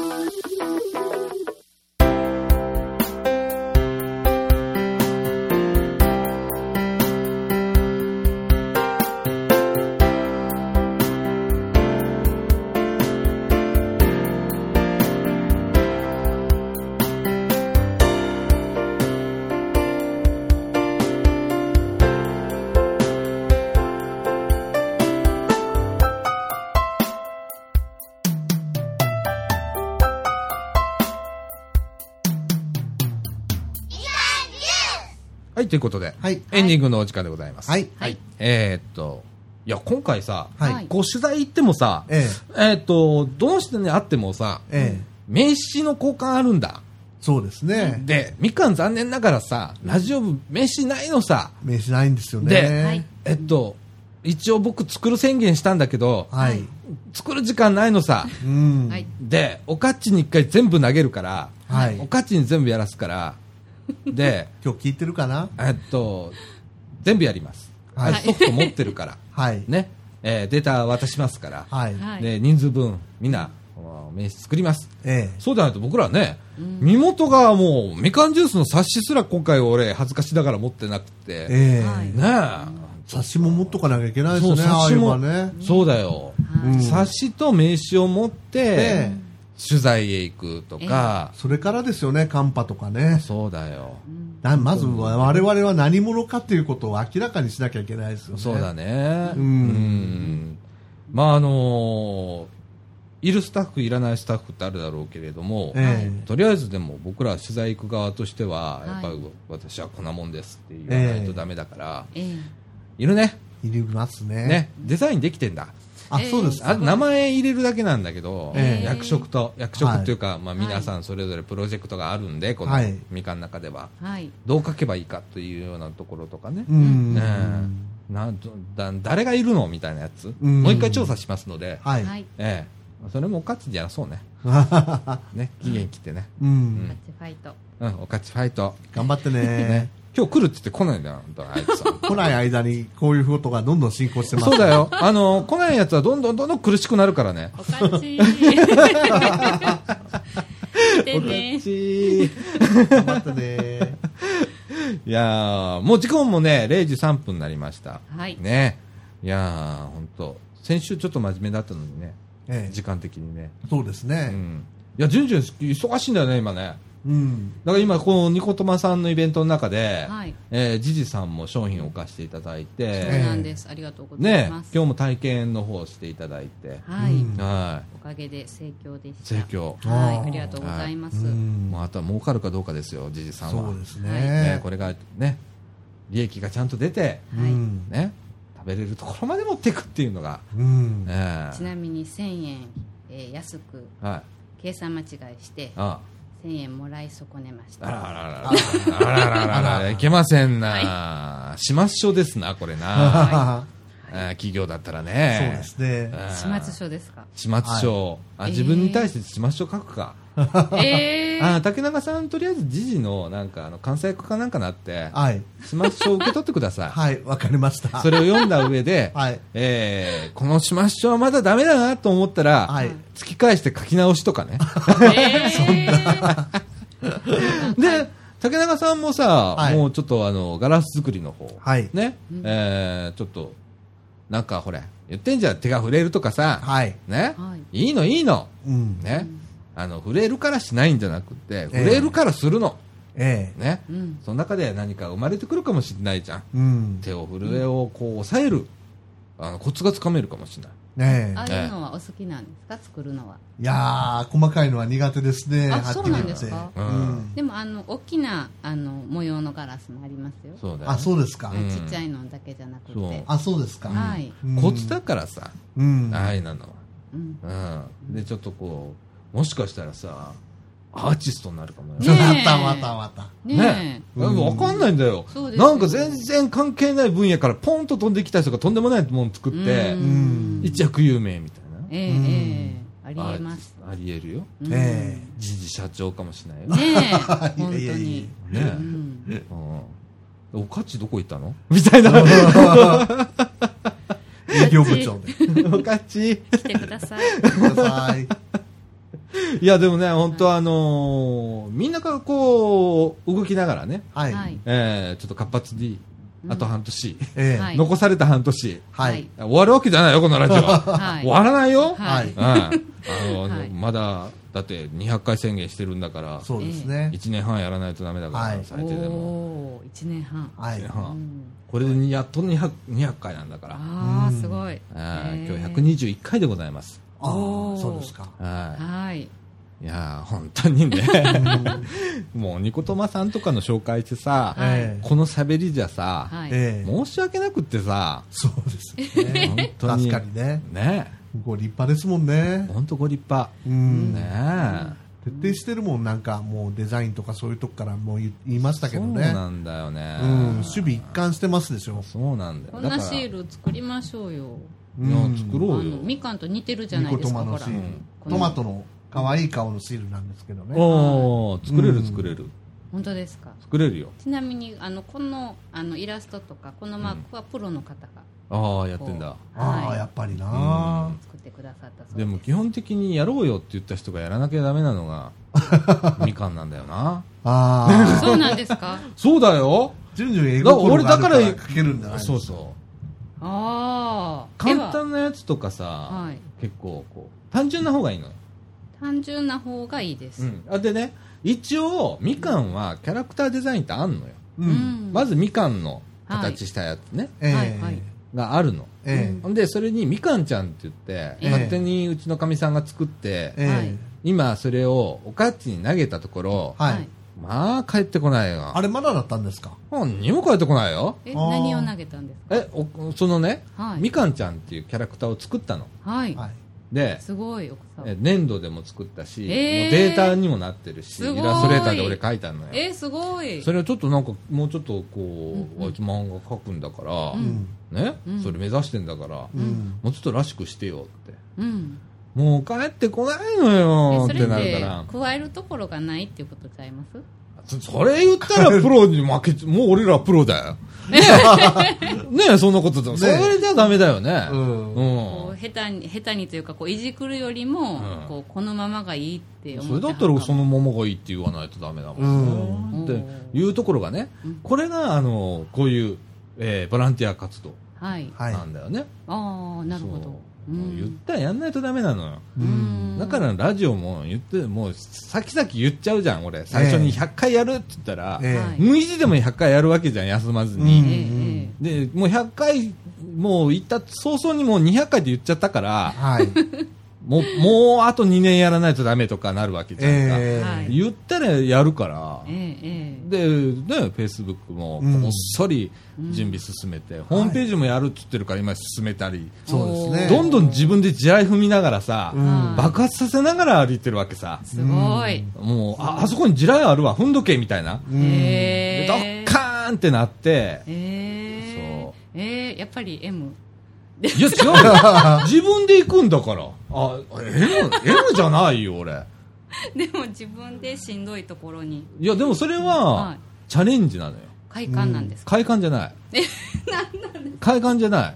それは、はいその、より良くするにはどうしたらいいかなって考えるのよ。ええこのみかんの、うんみかんがどういうふうにしたら、うんえー良くなるか。でも大変じゃないですか実際はそれに向けてやろう大変だけど、それが本当に実現していく過程を見てると面白いわけよ。へえそれが面白いわけよ。やらなきゃだって前進まないもん。うーんボランティアってそんなもんだと思うのよ。うーんで、あの、言ったらやるっていう基本。うんうん。うんうんね。うん。どっかに一眼レフがどっか転がってたけど、うん。はい。ね、うん。あの、これ直してよ。もう直すわ、っつったら、直すじゃん。ううんうんん。で、一週間後にはもう使える状態するじゃん。とかう、ん。いろいろあるわけじゃん。こう、機材もそうだし。ええ。はい。うん。維持しようと思ったらさ、うん。機材管理とかもしなきゃダメじゃん。ね。壊れた時にどうするかとかさ、うん。バックアップも考えないとできないわけだから。うっんていうことをね、はい。こうマネージメントもうんやらないとダメなんだけど、はい。俺2世作らないとダメなんだよ。うん。そろそろ僕も違うこともやりたいし、ええ。うんだからもう、今はもうオーバーフロー寸前だから、えね、僕もう次やりたくってもできなくなっちゃう。え何がしたいんですか？いっぱいあるよ、そら。いえ。っぱいあるね。ええ。今着手してることを先に進めるだけでも結構埋まるでしょ。埋まる埋まる。うん。だって、そうだもん。いっぱい今地雷踏んじゃってるから、うんもう両足で地雷踏んで、両手も地雷踏んで離したら全部爆発するから、みたいな。ん。動けないみたいな。えね。ーうん。だからね、爆弾、地雷処理、処理弾？うん。処理班？うん。欲しいね。わかる？レスキュー隊？レスキュー隊。うん。いるよ。うん。うん。だからさ、あのさ、あの、こういうさ、ニコトマさんも、はい。ファミリーハウ京都ファミリーハウスさんも、うん。なんでボランティアがすごいかっていうと、うん。それぞれがうん。自分でうん。いろんなプロジェクトを立ち上げて、その中でね、ええ。ボランティアグループの中で、ええ。ーそれぞれが責任持ってえやりはるから、これ毎日いろんなことができるんだよ。うんだって一人じゃ絶対できないもん、こんなこと。ね準備から開催して、後あ片付けまで。と裏方さんの存在も大きいですようんそうそうそう。だからみんながうん、ちゃんとそれを自分から積極的に前へ出てるんだよ。うんこういうボランティア団体っていうのは。うんだから、あのー竹永さんがいい質問したなと思ったのは、うん。これ、もし入る、参加したいと思ったらどうしたらいいんですかって聞いたときに、うん。あの人たち、すごいシビアに、あまず、えー面接ですって言ったよ、ね。言ってましたね。うん。うん。で、自分たちに合うかどうかっていうのもあるし、うん。その人の、その心意気もあるし、うん。とかっていろんなところを見て、うん。でもそれは相性ですね、とかってうん。言ったじゃん。俺もそう、それはその通りだと思うんだけど、うん。でも、まあ、うちは、ね、みかんの場合は、まあ、特にラジオ部の場合は、え来るものを拒まずっていうのが僕の中に信条にあって、ええ。はい。まあ、とりあえず来た人は入れ,、うん。入れる。はい。で、中でもう好きにしてもらう。だから、なかなか育たないのはそれ だと思うんだけど、その中ででも、はい育てていかないとダメなんだよな。うんで、最近思い出すと、やっと2年以上経って、ううんん。だから竹中さんこれから大変になると思うんだけど、そうなんですか竹竹中さんこれどうから大なんですか変。ねうん。ねうんそう。僕は、あの、そーっとラジオ部からフェードアウトしていくみたいな。そうなんですか？え、かもしれないよ。わかんないよ。それは、へー。それはわかんないけど、はい。でも、あの、それぐらい考えとかないと、うん。えやっぱり僕も月やりたいことできなかなかできなくなるし、うんはい。うん。うん。そうですね。そう、大変。うん。なのでね、うん。うん。まあ僕らはこれ、茨城だけじゃなくて白浜っていうところもあるから、はい。はい。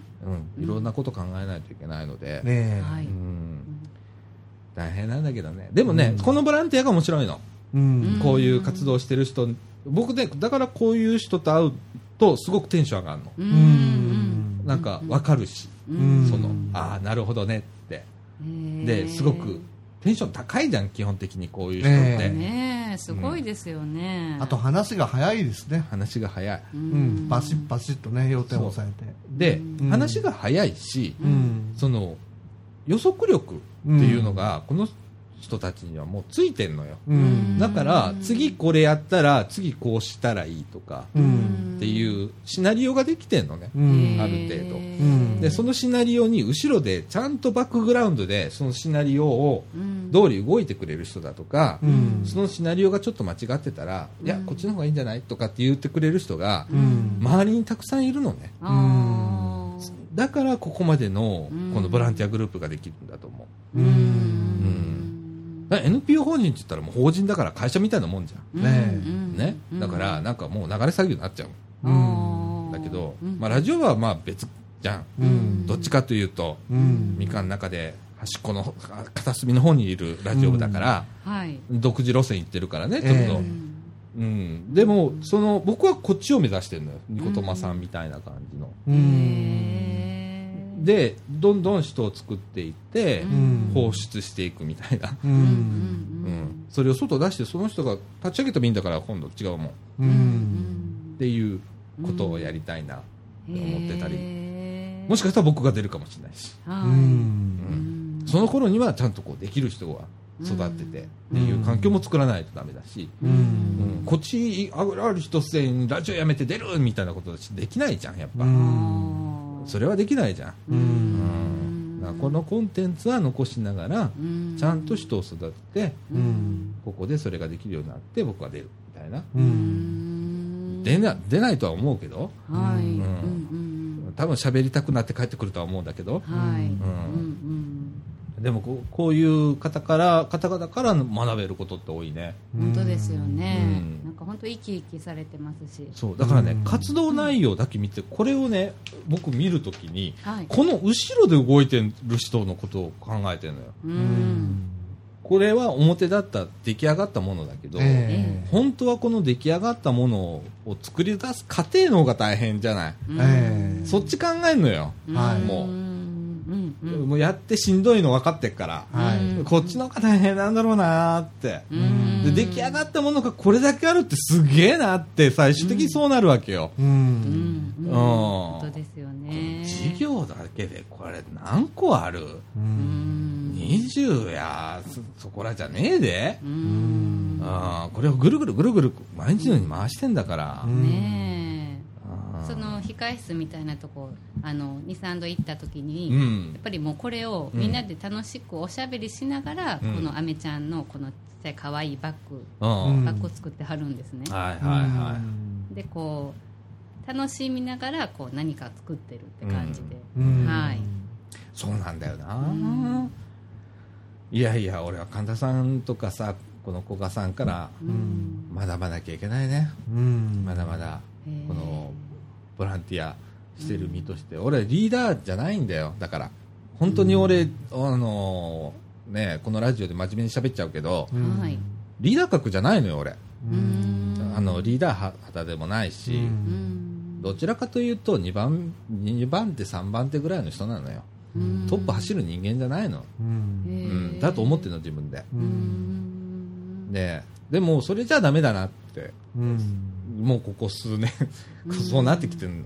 うん。このラジオ始めてからは特にね、うん。とかいろんな活動してたら、うん。自分のクローンを作らないとひ広がらないわけじゃん、うん。とかクローン以上のものを作らないとダメなわけじゃない。自分が100%じゃないから、うん。クローン以上のものを作らないとダメだから、うん。そこが大変だなって。ううん。ん。でもなんていうかトップのじゃないっておっしゃりますけどそのトップに、うん。あのもう立場的にこう立ってしまうと、うん。どうしてもこう人間って、うん。あのこう偉くなったような気持ちになると思うんですね。こうでえ例えばあの、うん。神田さんおっしゃってたのは、うん。そのまあ、病院の先生方とか、うん。あと看護師さんとか見てると、うん。そのやっぱり肩書きっていうのがこう上になればなるほど、うん。そのたかがボランティア的な、うん。こう上から目線で、うん。その年も年齢もあの一応日本ってうん。年配の人に対しては敬語みたいな、まあ、でそういう年代でもあるわけじゃないですか。うん。でもこう肩書きがついていくと、うん。なんかもうそういうのはなしで、もううん立場的にも下っていう風に見て、うん。こうそういう言い方をされる方とかが、うん。こうそれが普通みたいなんですね、うん。その病院のおあの大きい病院の中とかでも、うんなんかあのだけどその中でうん。私素敵やなって思ったのが、うん。えっと、その神田さんあんなに人には普通の人にはなかなかできないようなことを、うん。こうやってらっしゃって数をこなしてらっしゃってても全然偉そうじゃないんですよね。そうそうそうそうなんかその一番じゃないリーダー的じゃないってこう、うん。きっと神田さんもそういうふうに思ってはる部分があると思うんですけどただうん。一生懸命そのだ何ができるんかなって考えながらこう毎日生きてはるんやなって、うん。でそその姿勢がすごい美しいというかね。うだね、うん。そのなんか徳の高さを感じるというか、うん。だからよくリーダーがいっぱいいるんだ。ろうバックグラウンドにね、うん。それぞれのリーダーがさらにいっぱいいるの。うん。ああ類は友っていう感じだと思うのよ、うん。で俺にはそれがないのよ。あまり。こうリーダー。いや生きちゃったらどうなるんですかえ？僕らえー、わかんないじゃないですか。中さんは今、うん。僕はリーダー格にしようと思ってるの、またまたまたね、またまた。これ、ね、またまたまたって言ってる人が後ろにいるからうん。これ困ったもんなんだよ。だから僕は下手なんだよきっと。へえうーん。そうなんだよ。でやっちゃってるじゃん、結局俺パソコンいじっちゃってるし、うーん。本当はじゃあ頼むねって何も操作を教えずにうん。渡すのが一番だと思うんだよ、いじって見て覚えるみたいな。やっちゃうから、うん。編集とかでもさ、うーん。やっちゃうからダメだと思うんだけど、うん。でも神田さんもなんかそういうことをおっしゃってましたよねそういえば、うんやっちゃうんだよ。き気になるっておっしゃってましたよね。あの本当ねうん。なんだろう。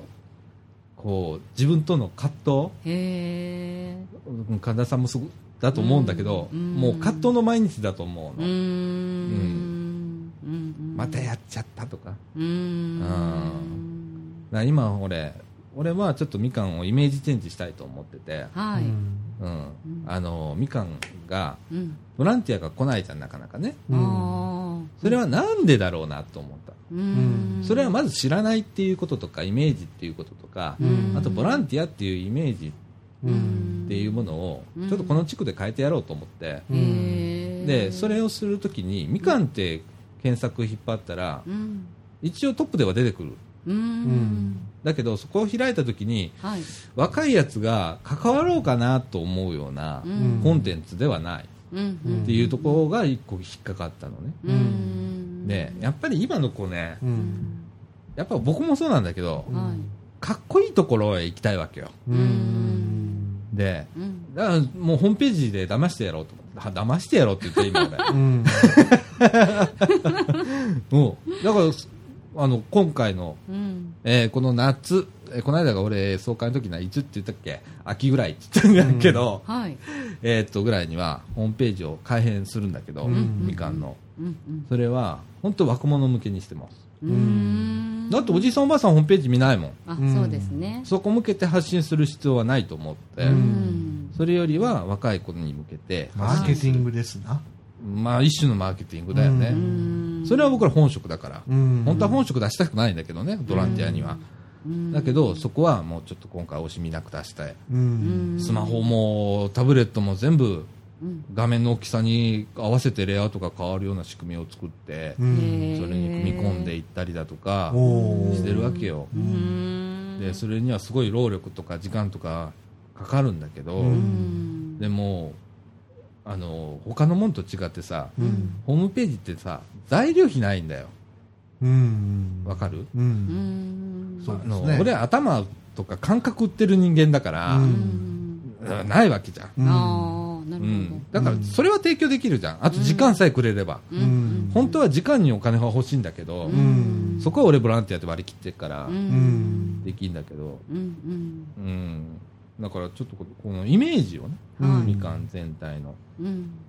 なんかおじいさんおばあさんうん。と子供あの言ったら、えー公園広場の世代っていううん。二極化しちゃってて真ん中がスコーンと抜けてて、うん。はじゃあ中高生うんそれから大学生、うん。えー若い、うん。えー20代30代40代50代ぐらいはどこ行ったのみたいな感じじゃん今のみかんって、うん。そこが抜けてるからなかなかこう前へ進まない。うん。部分があると思うので、うん。そこへ向けてちょっと発信したいなうん。だからラジオも本当はそうなんだよ、うん。このラジオも。だってこれじいさん聞かないじゃんじいさんばあさん。ですかね。インターネットラジオ、まあわかんないですけどうねん。ほとんどまあないと思うよ、うん。まず、うん。うん、でこれ子供が聞くかって絶対聞かないじゃん。子供も聞かないですね。ってなったらやっぱ中間層なんだよ、うん。年齢的にも、そこが今発信のターゲットになってる、ううん。うん。そこに聞いてほしいし、うん。今度のホームページは見てほしいし、うん。でもうみかんから出るもの。はい。もうもう本当にねあの御言葉もこうリーフレット、うん。活動内容がまとめてあるリーフレット、うん。これみかんでもこれ作りたいのよ俺。こあれは前から言ってんの、これいるよと。うん。あのみかんジュースじゃ分かんないってうん。なってて、うん。差し歯のみかんジュースは短編的にこの、ね、そんな期間何やったかっていうことを書いてあるのでそれはそれですっごい必要だと思うの、はい。あの冊子はすごいうん。必要なんだけど、うん。はい。じゃなくてこういうチラシが欲しい、会社とか団体でカタログですね。うん、会社案内とか。そうそうそう、うんそんないいものじゃなくていいんだよね、こううん。こう例えばいやわかります。このニコトマさんだったらさ、このうんこれ P5 番かおの三つ折りしてあるじゃん、うんこんなんでいいのよ、簡潔で分かりやすいですようんねうんだから名刺を三つ折りにしてもいいわけよ、はいうんこの中で全部まとめてもいいはいとかっていう戦略をねうんじっくりとうん練らなきゃダメだし、ううんうん、それができるだけのやっぱ資金力。うん。いるね。うん。資金力。資金力。あだからニコトマさんとかすごいじゃん。そうですよね。ファミリーハウスさんとか、うん。ちゃんとこうカンパっていう形で。でうん。何百万とか、うん。でその中で活動してる。うん。っていうね、これがまあ今度ボランティアしてる人にちょっとでもお給金が払えるようになったらもっといいと思うんだけどね、あのボランティアは無償っていう常識っていうのが今までどうしてもあるんだけど、うん。ボランティアイコール無償じゃないからね、うん。優勝ボランティアっていうのもありだし、うん。やっぱりその中で参加できる人、できない人のっていう人が出てきたりするから、僕は優勝ボランティアっていうのはありだと思う。ううん。ん。はい、なんだかねうん。年4回以上、うん。その何か、えーそのえー病院の方でうん。ボランティア活動を手伝ってくれはる方には、うん。交通費が出るんです。はあはあ素晴らしい。ねえ。いいですね。それだけでも全然違うと思そううんだよですよね、ね。う。うん。いや、そんな感じでね、うん。みかんも少しずつうん。ね、えー前へ前へはい。行かないとね。うん。えー 何みんな黙っちゃったの、なん。かなんかあのどどん佐なビさんの苦労物語だったのかなと思って。いやいやいや、あの、考えてたらそうなんの。うん。見てたりしたら、うん。みかんを見てたりとかうん。しててう、ん。ね、うん。まあ言ったらそんなにその裕福な NPO でもないうん。ですから、うん。みかんっていうのは。う、ん。うん。ね、でもうん。頑張ってずっと事業を続けてきて、うんで、これ継続しないと意味がないじゃない。うん。ね。なんかどうどうしていきたいのかとかなんかビジョンみたいなのって、うん。きっとあの一人一人あると思うんですけど、うん。なんかどういうふうにしていきたいと思ってはるのか、うん。なんかなんか聞いてみたい気はします。ああ、そのための企画会議なんだけどねうん。本当はねうん。月に1回、まあみかんでは企画会議というのをうんやってて、それぞれの事業から一人ずつ出てきて、うん。お話をするという会議がありますよね。うん。えー、と例えばラジオ部はねうん。必ずって言っていいほど複数人数出ますから。はい。でその中でうちはやりたいこと言うじゃん。はい。これだけ金いるぞっつってほらって言われたりするじゃん、はい、あそういえばこの間うん、公園の方の方とかおっしゃってましたよね、こういうふうにしていきたい。していきたいねという、おっしゃってましたね、うん。なんかきっと長年こう関わり持ってこの、えっと、みかんの中で活動されてる方は、うん。きっともう普段の会話の中とかでこうしていきたいね、ああしていきたいねみたいな、うん。そういうあの横のつながりっていうかその意識っていうのがもう多分お互い見えてはると思うんですけど、ね。私まだきっと入ったばかりだから、うん。まだあのその辺がよく分かってなくてその貞岡さんのその熱い思いと、うん。そのみかんのその、うん。なんて言いますか皆さんってこう、温度差ってあるのかなとかなんかこうあのちょっとやそっと話聞いてるぐらいでは分からないのわからないでなので、まあ、まあマイペースでとりあえず私はそのガラスをやり続けたいっていう思いの中でうんずっと動いてるんですけど、うん。なんかそのあの市の市の、ね、行政の話を、あうん。のそのスクールカウンセラーの先生がちらっとしたはった時に、うん。そのスクールカウンセラーだから、えっと、箕面市とか、うん。その茨城であるとか北摂を結構その学校間うろうろしてはるみたいなんですね、ほうほうほそう。のうちがお世話になってる。でその時にその吹田市はこうなんか違うっておっしゃってはってほほんでなんかどう違うんですかって聞いた時に、うん。そのビジョンがはっきりしてるってそのその科科ごとに、うん。なんかちゃんとそういうのがしっかり組み立ててあるっていうふうにおっしゃってて、あーううん。ん、なんか、えーそれって曖昧やとどういうふうなどどういうふうな雰囲気になるんやろうとか私、うん。まだそういうことがちょっとよく分からなくて。一番はうん。意識統一ができできないっていううん。部分で、うん。みんながぼんやりしてしまううん。っていうことになると思うね、うん。例えば日向とかはい。公園だとかはもう毎日やってることだから、うん。みんなスタッフが毎日集まってきて、うん。みんなすあのーまあ会話しながら毎日、うん。切磋琢磨やってるうん。からしっかりした事業なのよ、うん。それからまあ一つは、うん。えっと受託事業うんっていうのがあって、はい。まあ、国の事業だったり市の事業だったり、府の事業だったりそれぞれするんだけど、はい。うちのラジオ部の場合は少し変わっておりまして、うん。えーどこのあのからもお金出ておりませんので、うん。えー非常に苦しいわけでございます、うん。はい。それと、まあ、収録が週に1回ということで、まあ、この場しかない。本当は僕は、あのもっとえー出たいんだけど、うん。まあ、それぞれ仕事を持っておりますし、はい。っていうようなことでね、まあ、事情がちょっと違うんだよね、みかん、うん。あのラジオ部っていうのは。あもうかなり特殊でございます、みかんの中では、あはい。あのラジオ部は。ええ。ええ。うん。あの本当、ちょっと、ちょっと、はだいぶ、ちょっとじゃないね、だいぶはず外れた路線で行ってると思うの、うん。みかんの中ではね。特にこの2年間、そうなった、うんなっちゃった、あそうしちゃった、私。うん。うん、かなりなんか違うと思うの、でも、はい。それも必要かなと思うの、うん。その本当はあの受託事業っていうのに対して、はい。おこれ、みかんのこのラジオで言っていいのかどうかわかんないけども、言っちゃうけど、はい。僕は受託事業で、うん。えーやっていく NPO 法人っていうのはう、んどうかなと思うのね。うん。うん。でそれだけでやっていくっていうのは。うん。うんそれ市ができること市の事業だからね、うん。うん。うん。本当は僕たちみたいにボランティアが動いてうん。で、えー、と本当は僕たちも本当は稼がなきゃいけないのこのラジオ部も。うんなんかスポンサー入れたりだとか、うん。それこそ間髪も募ってたとか、うん。って言いながら、ん。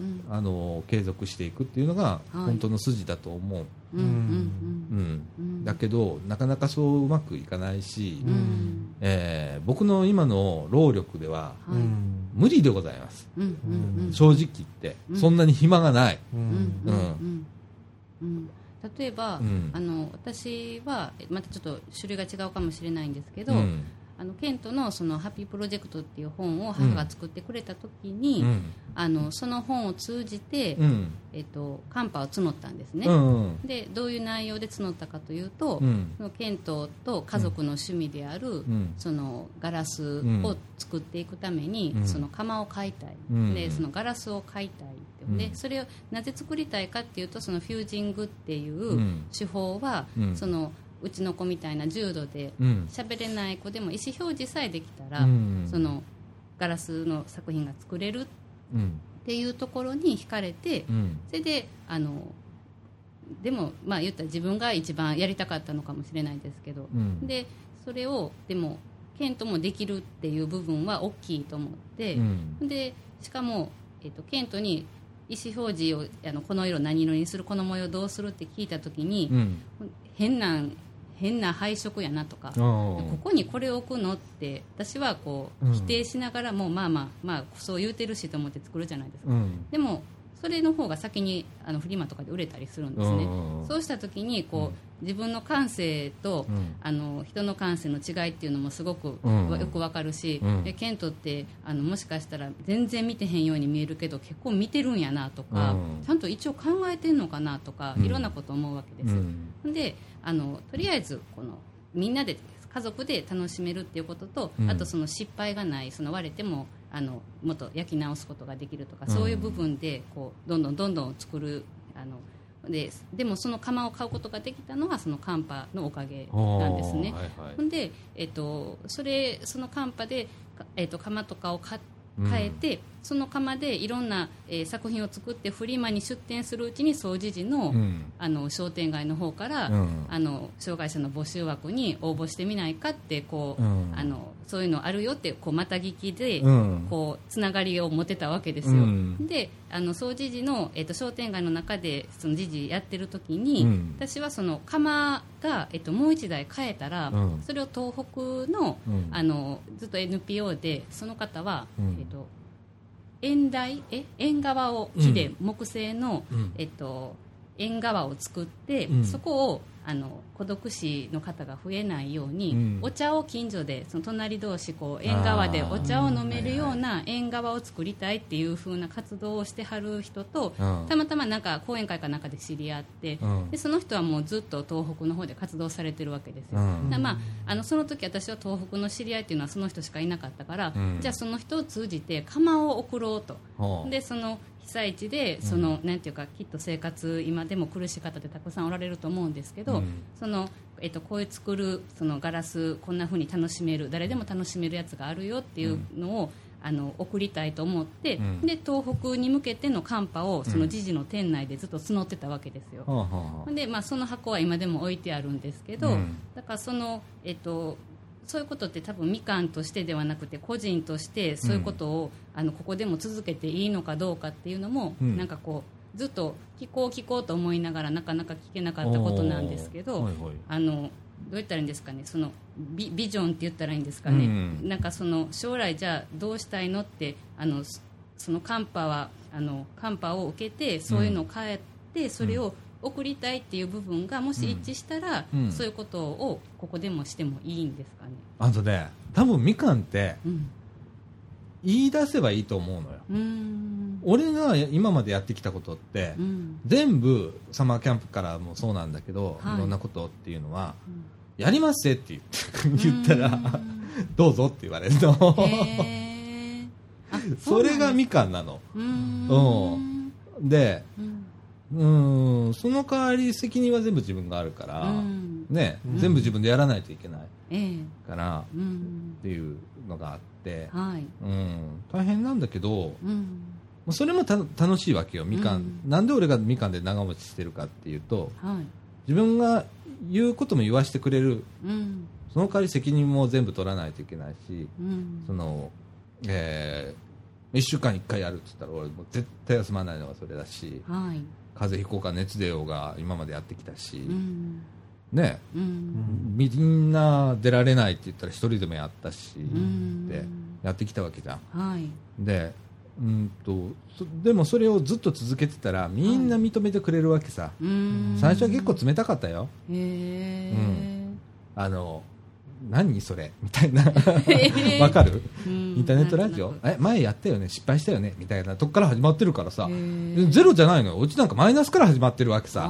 入った時にすごいマイナスイメージがあったラジオうん。プロジェクトっていうのがあって、うんうんうんそこから始まってっから。う、ん。うん。うん。でそれをちょっと今プラスにはい。なったかなっていう感じをまだ、へえ。で今回ね一応なんかお役をいただきまして私もね、うんっていうことはあちょっと認められたかなとうん。いうぐらい、へうん。ーあラジオ部もちょっと発言権できましたよねみたいなぐらいだと思うの、ではい。こっからが本領発揮だと思う。うーん。例えば俺らがやってるラジオは単にラジオをうん。発信するだけじゃなくてその過程に本当は意味があったりする、どんな人が集まってんのとかっていうところに俺は意味があると思ってたり、うんうんうん。それで、えーいろんなとこに声をかけてはい。あじゃあこんここにつながりできたからあこの人気になるなとか、うん。そこが面白いわけさ。うー、ん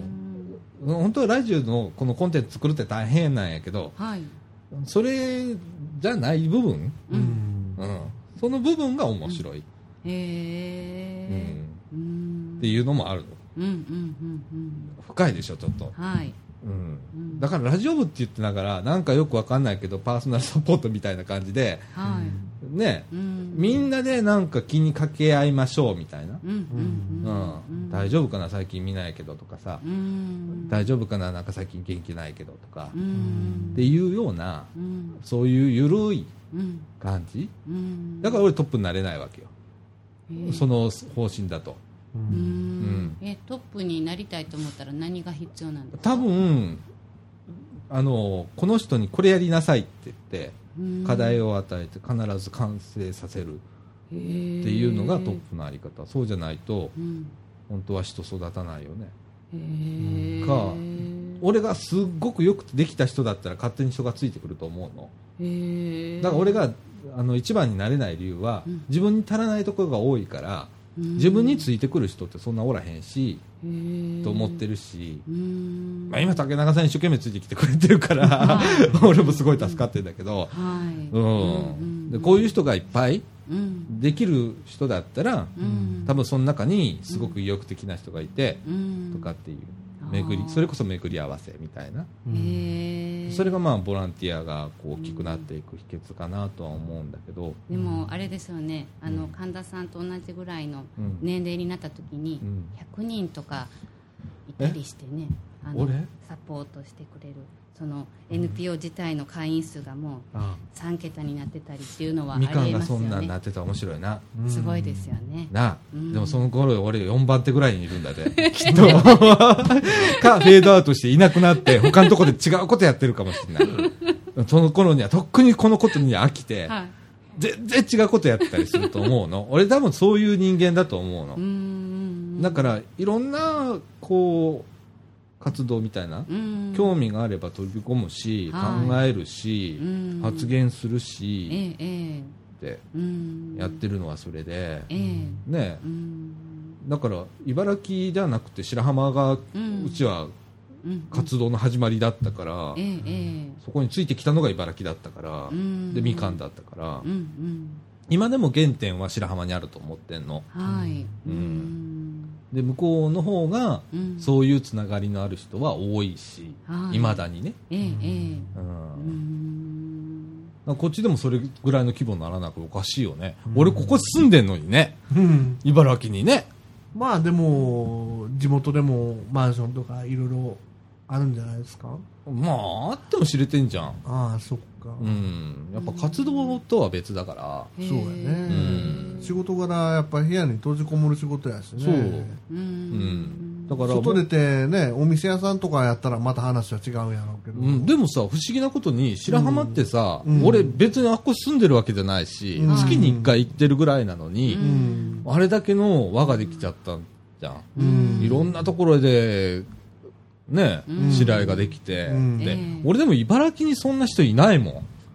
あんまり、うん。みかんぐらいしか。でもあとまあ最近だったらシニアカレッジさんだとか、うん。そういうようなところにつながりできたけど、いやこれからわかんないですよ、ああまだ2年だし、っていうことで。ううん。んーん。どうだろうね。う、ん。うん。ねでもすごいそれそれだったら俺分身いるもんやっぱり、うんそれするようと思ったら、うん。どっかでどっちかにしないとダメだと思うの、うん。うん。今はなんとなくちょっとこうなんかぼやかしながら、うん。騙しながらでもやってるけど、うん。やっぱちょっと限界があるから、ううん。んうん。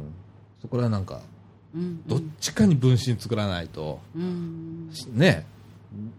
なんかうん。限界来ちゃうしね、うんうんやりたいこといっぱいあんの。うん。助けて。ね。竹永さん助けてあげて。はジュンジュン助けて。い私まだ無理。いやいやいや。もうね えっと、い、や誰でもできんのよ。そうですか？いら誰でもなんかできるよねうん。え何したらいいんですか？いや何でもあんのよ。例えば、はい。今回こんなことやろうとかはこのラジオでもさうん。毎回こう題材をうん。今までこうこれやりましょう今回って。あんまり聞いたことないの俺。ああで大体考えてくるじゃん、うん。うんまあ、やっちゃうからダメなんだろうけどね、うん。うん。もう俺一切投げたらいいかいか 俺もおー今回知らねえぜみたいな、うん。にしないと食べれたらと思うんだよなうん。だから俺トップになれないんだよ、うん。うん、なりたいんですか？なりたくない。ああじゃあいいじゃないですか。めんどくああいやでもこのこのラジオ部は良くならないよ、ううん。んそれじゃうんだから竹中さんがこううん引っ張ってくれたりだとか、うん。ジョンジョンが引っ張ってくれたりだとかおかっちが引っ張ってくれたりだとか、うん。倹約がいてくれる方が、うん。俺としては動きやすいわけさ。うん。だって私ラジオあんまり好きじゃないです。お言った。言った。ラジオあんまり好きじゃないえだってえ？もともとはきっと好きじゃないですか、こうしたいって思ってたって昔は言ってはったじゃん。私そんなん考えたことないですもん。でも今立派に喋ってんじゃんうん。でちょっとずつ慣れてきつつうん。ある、ただその、なんていうんだろ。うもっとでもちゃんと喋れるようになりたいってもし思ったら、うん。なんかほらそういうレッスンみたいなの。をないないない。俺がなんかレッスンしたかってしたことないもん。ちょっとまあテンション上げる訓練ぐらいはしたよあと抑揚をつけたりだとかっていうのはあるじゃん。ね？とか喋り方だとかあるわけじゃん。一回こ発声のあったよね。発声。なんて？発声声を出す。あなんかあったよね、やろうかっていう。そう。えーやったんですか？あのどっかあいうえわを、うん、それを俺声からしたの。よラジオやってて。う んえでだんだんいこの声もうおかしいんだから。え？そうなんこのですか？声は自分の声じゃないんだから。えもともとはどんな声やったもっと高いんえー、もっと高いんだけど、はい。ラジオをずっとこれもう自分のラジオからやり始めたら、はい。もう5年とかなるんだよね、ん。毎週こんなことやってて。はい。で自分一人でやってたらさ、うん。まあ、このラジオでもそうだけどさ、うん。まあ、8割方が俺が喋ってるよって だとしてみええ。はい。2時間ずっと喋るっていう機会ある？ないですないでしょ？だって私喋るのは、うん。多分私苦痛な方なんです。く苦痛というかああ。の家とか、あその子供がまあ喋りかけてきた時とうん。か、もう返したくない時とかすごいあるんです。よはいはいはい。はい、でその喋る時ってやっぱり結構ちゃんと考えて言葉に出さないと、うん。本当変なこと言うじゃないですか、うんその今、えっと、ほんでこれ伝えたいのにっていう時に、もうちゃんと言えないとイライラしたりするするするする。ほんでもう喋りたくないってこあそっちになるんだ。うなっちゃうんです、ああ俺とりあえず喋ってみて、うん。えーっとってよく言ってるもんね。もう俺思い出せないの分かってても誰か助けてくれると思ったり、えー。どうにかしてごまかせると思ってるから、うん。よく思い出せないことあるもんね、うん。でもまあいっかってやってるもんね、うんえーそんなもんなんですか？でももうそうじゃないと成立しないのよ、ラジオって。うん。なるほど。そう。そんなね1時間喋ることセリフ書いてるわけじゃないからさあー。原稿があ原稿とか台本があるような放送じゃないからね。そうだってさ普通だったらちゃんとこうあるわけじゃんか紙が、ううん。んね、で最初やってたのようちも Q シート、作ってやったんだよ、うん。やったんだけどそれ通りいかないのよ、俺はプロじゃないから、ここで10分切るとかさ、ね、みんなこう聞いてたら飽きるから、はい。ね、30分も喋ってんじゃねえよ CM なしでとかっていう、ね、へー今これ聞いてる人もそうですよもう。だってエンディングのお時間でございますって言ってからもう多分40分ぐらい経ってるから。もう50分だね。50分か。うんもうちょっとね。なあ。だから、エンディングが。こんなんないんだよ。でもこれがおもろいうんんだと思うのよ。うん。もうこれでいいのよ。うん。素人だから。うん。うん。うん。うん。ね。なるほど。うん。ん。だってさあの TBS ラジオではい、うん。えーとジャンクっていう番組があってじゃんうんうん。深夜番組なんだけど1時から。はい。えーとここだったらね朝日放送で聞けるわ1時から。うん。オールナイトニッポンの裏番組で、うん。月曜日伊集院光っていうのはあの太っちょがいるでしょ？うん。伊集院光っていう。ああ、うん。はいはい。あれがやってんのよ。へえあもうねえーっとオープニングで50分喋り通してその間 CM 入れないとダメじゃん。はい、それまとめて流す。ほだから2分喋って CM2 分喋ってっていうそれぐらいオープニング延々とやんねん40分50分。とかいう回があんねん。その人が乗り出したら。めっちゃそれが面白いね。へえで自分のこと全部喋ってっから。うんまあ、変な話うんこ漏らしたとかそういう話までするから、うん。すごいですね。うん。へえだからそれが面白いわけさ。えーでもそれ男の人やから言えるんやと思いますよ。ああそれはまあそれはそれはそれはそうだよ。女の人でいきなりそんな話されたらちょっと引くよね。うん。引く引く。次ああくる日からあの目線が変わるそうな気がす。る そうやな。男の人は割とこれギャグになって捉えられるんだようねんでも違う話題で40分引っ張ってもおもろいわけよ。別にそのうんこ漏らしたとかそういう話じゃなくても。ね。うん。だから掟破りだと思う。ポッドキャストでこんなに喋り倒すって掟破りなんだよ。へえもともと掟があるんですか？まあ大体30分ぐらいかな。うん。うん。うん長くて1時間。この番組1時間半当たり前だもんね。へえで CM がほとんどないでしょ？中に2本3本挟むぐらいじゃん。なんか音楽。うんね。うん。うん。それぐらいだもん。うん。でも面白ければいいんだよ。と思ってんの。へえだからそんな考えて喋ってはいないの。うん。でもあの喋る時には考えてるよ。でしょ？ぐるぐるぐるぐるって考えるようになるのよ。その喋りながらあこれ言ったらやばいよなって。あこれを言ったらいいけどこれをうーんとこう伝えたら相手は不機嫌になるよ聞いた側がうん。あまりあのいい気分にならないよねとかっていうのをうん。こう5秒後ぐらいを考えながら言ってるわけさ、へー。って。うんむっちゃ疲れそれ、それ、疲れるさ。何、何、今更言ってな、みたいなえなんか感じだけど。だって普通になんか別に疲れた感じしないから。いや、これは今テンション上がってんだよ。ラジオってこう、テンション上がってっから、えじゃあ帰ったらどうってどうってなるじゃないですか？いや、あのね、これが不思議。え竹中さんもそうです。か？いや、じゃあ、竹中さんもそうだけど、うん。寝れないよね、ラジオやったり。寝れない。えテンション上がったまんま。そう寝れないです。そう、寝れないよ？うん。ー、えそんなテンション上がるもん。うん。次の日しんどいじゃないですか。しんどいさ。だからしんどいんだよ。M じゃない。M じゃない。それを S とか M とかで判断しちゃいけない。判断するのはおかしいおかしいよ。それは S と M と違うよ。まあまあまあそうですよね、うん。うんえー、それは一生懸命、ほんとそれやったら仕事を一生懸命やる人全部しんどいじゃないで M すか。になっちゃうじゃん。そうですね、でも私耐えられない。そんなしんどいの。いや、そう、こうやってテンション上げて喋って、うん。でも、あの、それでも俺、そうだな、ラジオやってて、うんやったなと思うのは、10分、10本に1本もないね。えー、大体反省してるもん。で、落ち込んでんもん。うんえ3日ぐらい落ち込むもんね。大体3日ぐらい落ち込んでるよ。で、何回もそれでも聞くね。で、M じゃないよ、それは。先に言っとくよ。それは M じゃないからねー、。はい、うん。それは何が失敗したかっていうことの再確認を何回もすんねしつこいぐらい。ー、だってそんなんしたくないです。え？いや、いい、質のいい放送にしたいわけさ。あああ。うーん。そう。で、これをアペ、こんな話するラジオもないじゃん。うん。コンテンツ作ってんのに、うん。コンテンツ作る過程の話をするやついねえじゃん。でもそういう話があったら聞きたいよね。うん。プロでね。例えばさ、アニメを描くのに、うん。アニメ流す前に、うん。アニメ作るとこの話からするみたいなさ、うん。そんなもんじゃん、このラジオって。うん。今の話って。うん。本当ですね、でもそれが面白い。でもそれ興味ある。うん。もしもあったらねそういう話がね。うん。うん。ね。うん。だから、そう、誰聞いてるかわからないしね、あとね。そう。それも面白いんだよ、ワクワクして。うん。え昔の彼女とかね。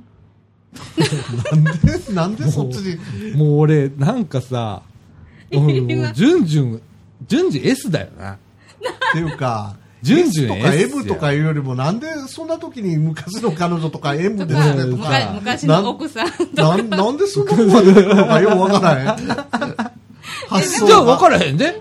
じゅんじゅんだってさ、うん昔の彼氏かもしんない。聞いてるかもしんねえ。えでもそう思うとどう,、どうですか？嬉しくなります？そんなことは考えたことねえ考えたこよ。とないもんえなんでですか？なんでそんなこと考える必要ねえじゃん。別に昔の過去のことだもん。別に考えることないですそれよりはい、今のかみさんのことか考えた方がいいもんね。時々俺やばいこと言ってっから、うんかなり怒られるから。それは言えてるねうん。えでも。いや、一つ間違えたら本当に離婚の原因になるからね、このラジオのこの一言ってね。うん。あそっか。誰が聞いてるかわかんないからね。本当だよ。公に中傷するようなことね。そうだよ。だからね、かみさん愛してるからね、本当にね。愛してるから。保証します。ははい。い本当、本当そうなんだよ。うん、うん。怖い、怖いけど面白いんだよ、だから。ううんんはい危なっかしい橋渡ってるけどね、このラジオかなりねう。んね。確かに市の候補を読みながら批判してんだからね。うんうんほんで市には、候補を紹介してますから、なんて言って、うん市役所で言ったりしてんだからね。うん怖い怖い。いや批判的見地も必要ですよ。でもちゃんと、評論なんだ。そうそう、だからちゃんと伝えるところは伝えないとダメなのよ。市の広報放送と違いますから。うん。うん。こう、市民として、こう思うよっていうことは、うん。そう感じ取れば、うん。すぐ言うし、うん。特集なんかでも突っ込むし、うっんていうのは必要だと思うのよ。ううん。んそれが声だと思うから、ううんん。それは割と素直にやってもね。うんそういった意やっ味ではね。てますよ。割とそんなに悪意とかね上げ足取りするんじゃなくて。う。はい。ん。うん。ねえ、うん。こう思ったこととかうん。で素直にうん。事実を曲げずにやるもんね、うちら。ううん。んねえ、うん。そこはある程度自由がありますよね。そうだね。うん。うん。いや、でも、もっとそういう議論うんみたいなことやりたいんだけど、本当は政治論とかね。うん。その俺政治、その詳しくないよ、頭悪いから。いやでも頭いい悪いじゃないですよ。うん、でも分かってない。知識ないもん。あ衆議院と参議院、なんで衆議院と参議院あんのみたいな、うん。あの程度の人だから、うん。あのとりあえずあの小学校で習ったレベルのことはすべて忘れてっから、はい。そうです。みんなそうですよ。うん。新聞、新聞読んで、よくわかんねえみたいなうん。感じだから、うん。えーでも私から見たらお二人はよくなんか詳しいって感じですよ。いやいいやいや。いやあ竹中さんはすごいよ。うん。竹中さんは本当にねあの、やっぱ大学で出てるわ。へー。え毎日新聞読まはるんですか？新聞取ってないですもん。いやでもね、知識としてはすっげえあんのよ、うんたださ、その悲しいかな、その知識が合ってるかどうかは俺たちついていけないから分かんない。信じるしかないじゃん。はい、あそっかそっうんかだいぶいい加減です。いや、でもねあの、はいなんかいろんな言葉出てくるじゃん。はい難しい言葉とか、でさっきの。江戸時代の時間差の話ととか、初めて俺も初めて聞いた。あ、そうですか？あれ具体的にどうどのぐらい差があるんですか？いや、だから、あの朝明けてから、なんか、まあ、寝の刻とか牛の刻とかいろいろ言うけど、僕もそこまで詳しく覚えてないけど、朝明けてから、うん。夕方に日が沈むまでが12時間、うーん。でおで 日が暮れてから朝明けるまでが12時間。そうとりあえずそう分けるのよ。半日ずつ分けるのよ。でその中で一時が2時間かな、うん。ぐらいのペースで分けていくから、うん。だから冬になると 昼間が12時間が12に刻むから短くなる、そうだよでね。夜が長くなる、あーへなーるほどね。うん、どこで習うんですかそういうこと。はえどこで習うっていうかな？んかで習ったんだろうねなんかで習ったんでしょうねきっすとごねい、うーん。多分俺たち忘れてんだよ。それと、なんかそういうとほらころにこだわるんですよ。多分俺、ジュンジュンと共通点があって、うん。基本的に勉強嫌いだから、うん。はい。あ俺そこら辺はね、なんかね、うん。一緒だと思うわけ。うん。で、俺学歴的に一緒じゃん。うんあの、ジュンジュンと。うん。はい。ねうん。相当だよね、俺たちな。はい。うん、だからね、うん。でも佐岡さん道路のこととか、うん。すごい知ってはるしなんか仕組みとかも。まあ、それは興味があるから。うーん。ジュンジュンが興味がある部分は、うん。そこにすごいあの知識持ってんじゃん。ううんん。うん、その違いだと思う。へえ俺はね、そんだけだよね。それだけだと思いますよ。大人になってからは、うん。はいほとんどは興味うん。が知識になると思うの。うん。で、子供のうちに興味、勉強に興味が持てたら、うん。いい線いってたんだと思うけど、うん。俺全然勉強に興味がなかったから、うん。うんね、私もです。あの、興味のあることしかやってこなかったから、うん。逆に。ええ。えまあでもそれが今の仕事にも身についてるじゃないねあーたまたまかもしれんう飽きたけどね。うん。飽きたんですもう本職飽きてんのよ。ええだからどうしようかなって今すごい困ってて、ええうん。本職嫌ですか？も本職も飽きた。わだってコンピューターの業界ってさ、うん。いつまで続くか分かんないじゃん。ううん。それ言ってますね。うん。ガラスやりましょう。え？釜買って。ガラスなはい。手作りしましょう。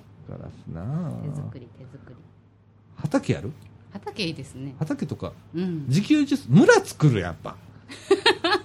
言ってた村ね作る俺あき、ね、昨日車の中で言ってて、ヒッピーのコミューンみたいなね。あのねいや本当にねあの例えばさ自分の70、80ぐらいに食っていけっかっていうことを考えたらさ、ん。そこにうん。自給自足の村作った方が早いんじゃないかと思って、うん。うんだってさとりあえず芋食えりゃなんとかなるかとかあるじゃん、ん。水飲めて芋食えて、ううん。んトウモロコシとかできる時期に作っといて、うん。うんしときゃ、ん。とりあえず死なねえよなみたいな、うん。あんじゃん、うん。そうですね。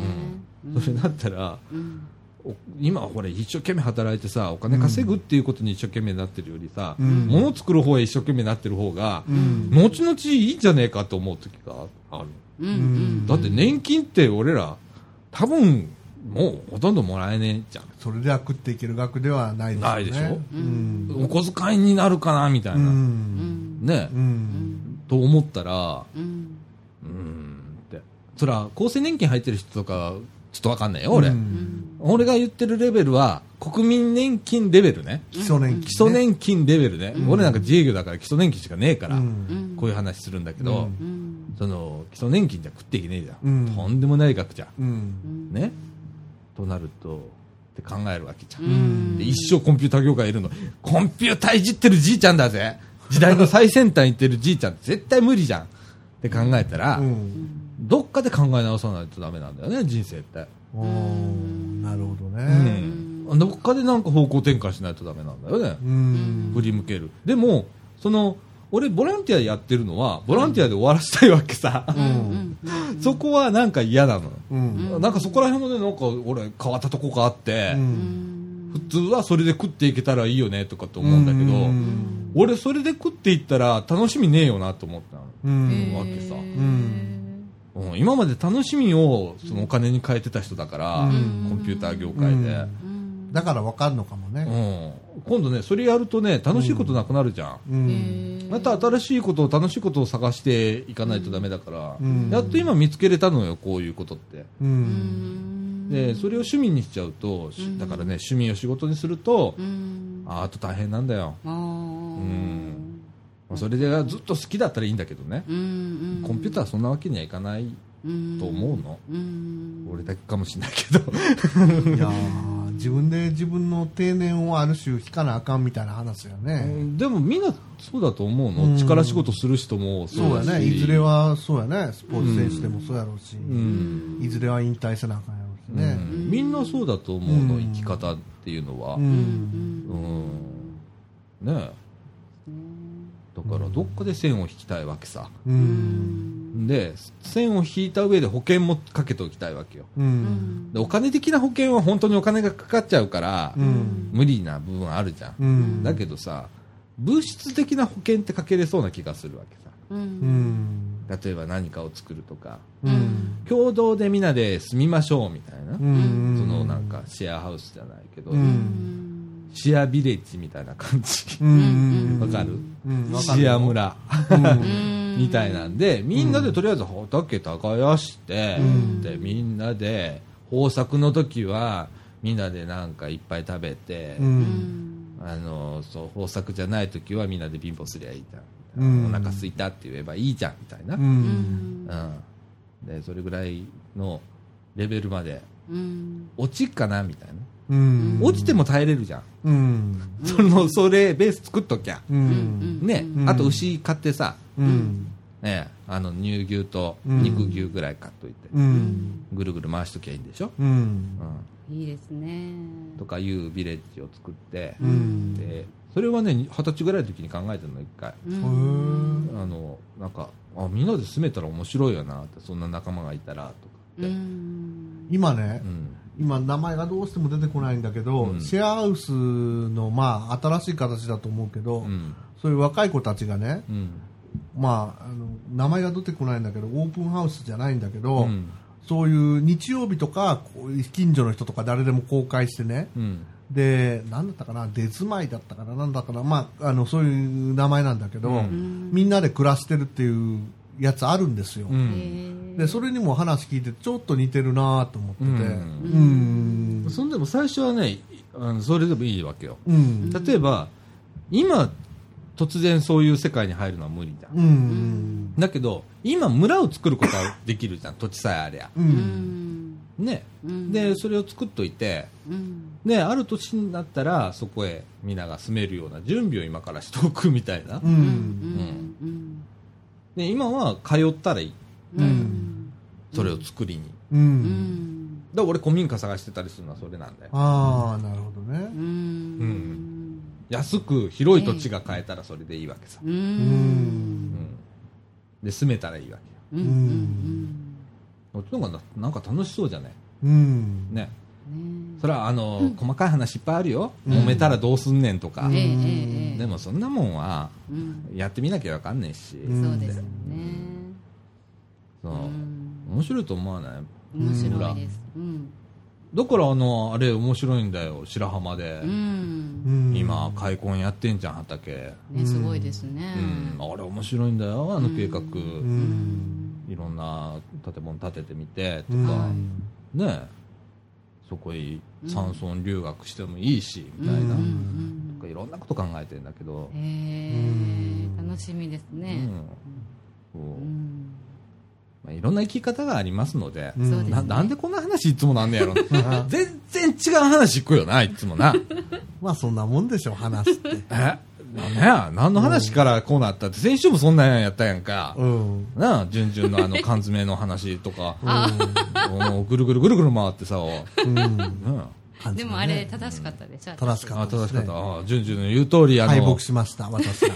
うんプルトップで、えっと、みかんの缶詰開きま100し円の缶詰でも開きます。た。だから、ということは、はいえっと、缶開ける、あの、あれがなくても、俺は食べれるんだよ。うんうんうん。缶切りがなくてもね。缶切りがなくても、あれ食えるから、食えるということがね、分かったたんですよね。うんはい順々来たらないかもしれない。怒りますそこに怒るところがおかしいんだよね。順々の不思議さがそこにあるんだよね。うんだって楽しみにしてるのにいやいや。か、冷凍庫に入れとくとかね。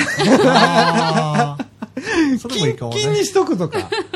ああそれそれなら OK ですあ、それいいの？はいあ、それガリガリしながら食べるわけ？スプーンで。なんか爆発したりして開けた。それはないと思う。はいうん大丈夫ですうんはいあと、キンキンに熱くしとくとか。え？どうやって？冷蔵庫から出しといて、日の当たるとこにずっと置いとくとか さ。ぬるい缶みかんいやぬるいう缶わの缶ね。うんあの、ここのさ、室外機あるじゃん、外の。うん。あそこさ、ちょうど鉄板になってるのよ。はいトタンになってるから、うん。ギンギンに熱いわけ、あっこ。この間、あの、ちょっと触ってみたけど、はいあの、室外機の修理があったから、はい。あそこの上でぐつぐつ煮とくとかね。だかジャムみたいになってたんですよね。嫌ですもうねみかんの感じで。ねあ。。ね。これ、俺、M、M じゃない、S だからね、俺。俺 S だからね。なんで強調するんですか？いやいや。もう時刻の方はですね、1時7分でございます。はい。えーっと、最後にですね、もう一度あの告知の方させていただきます。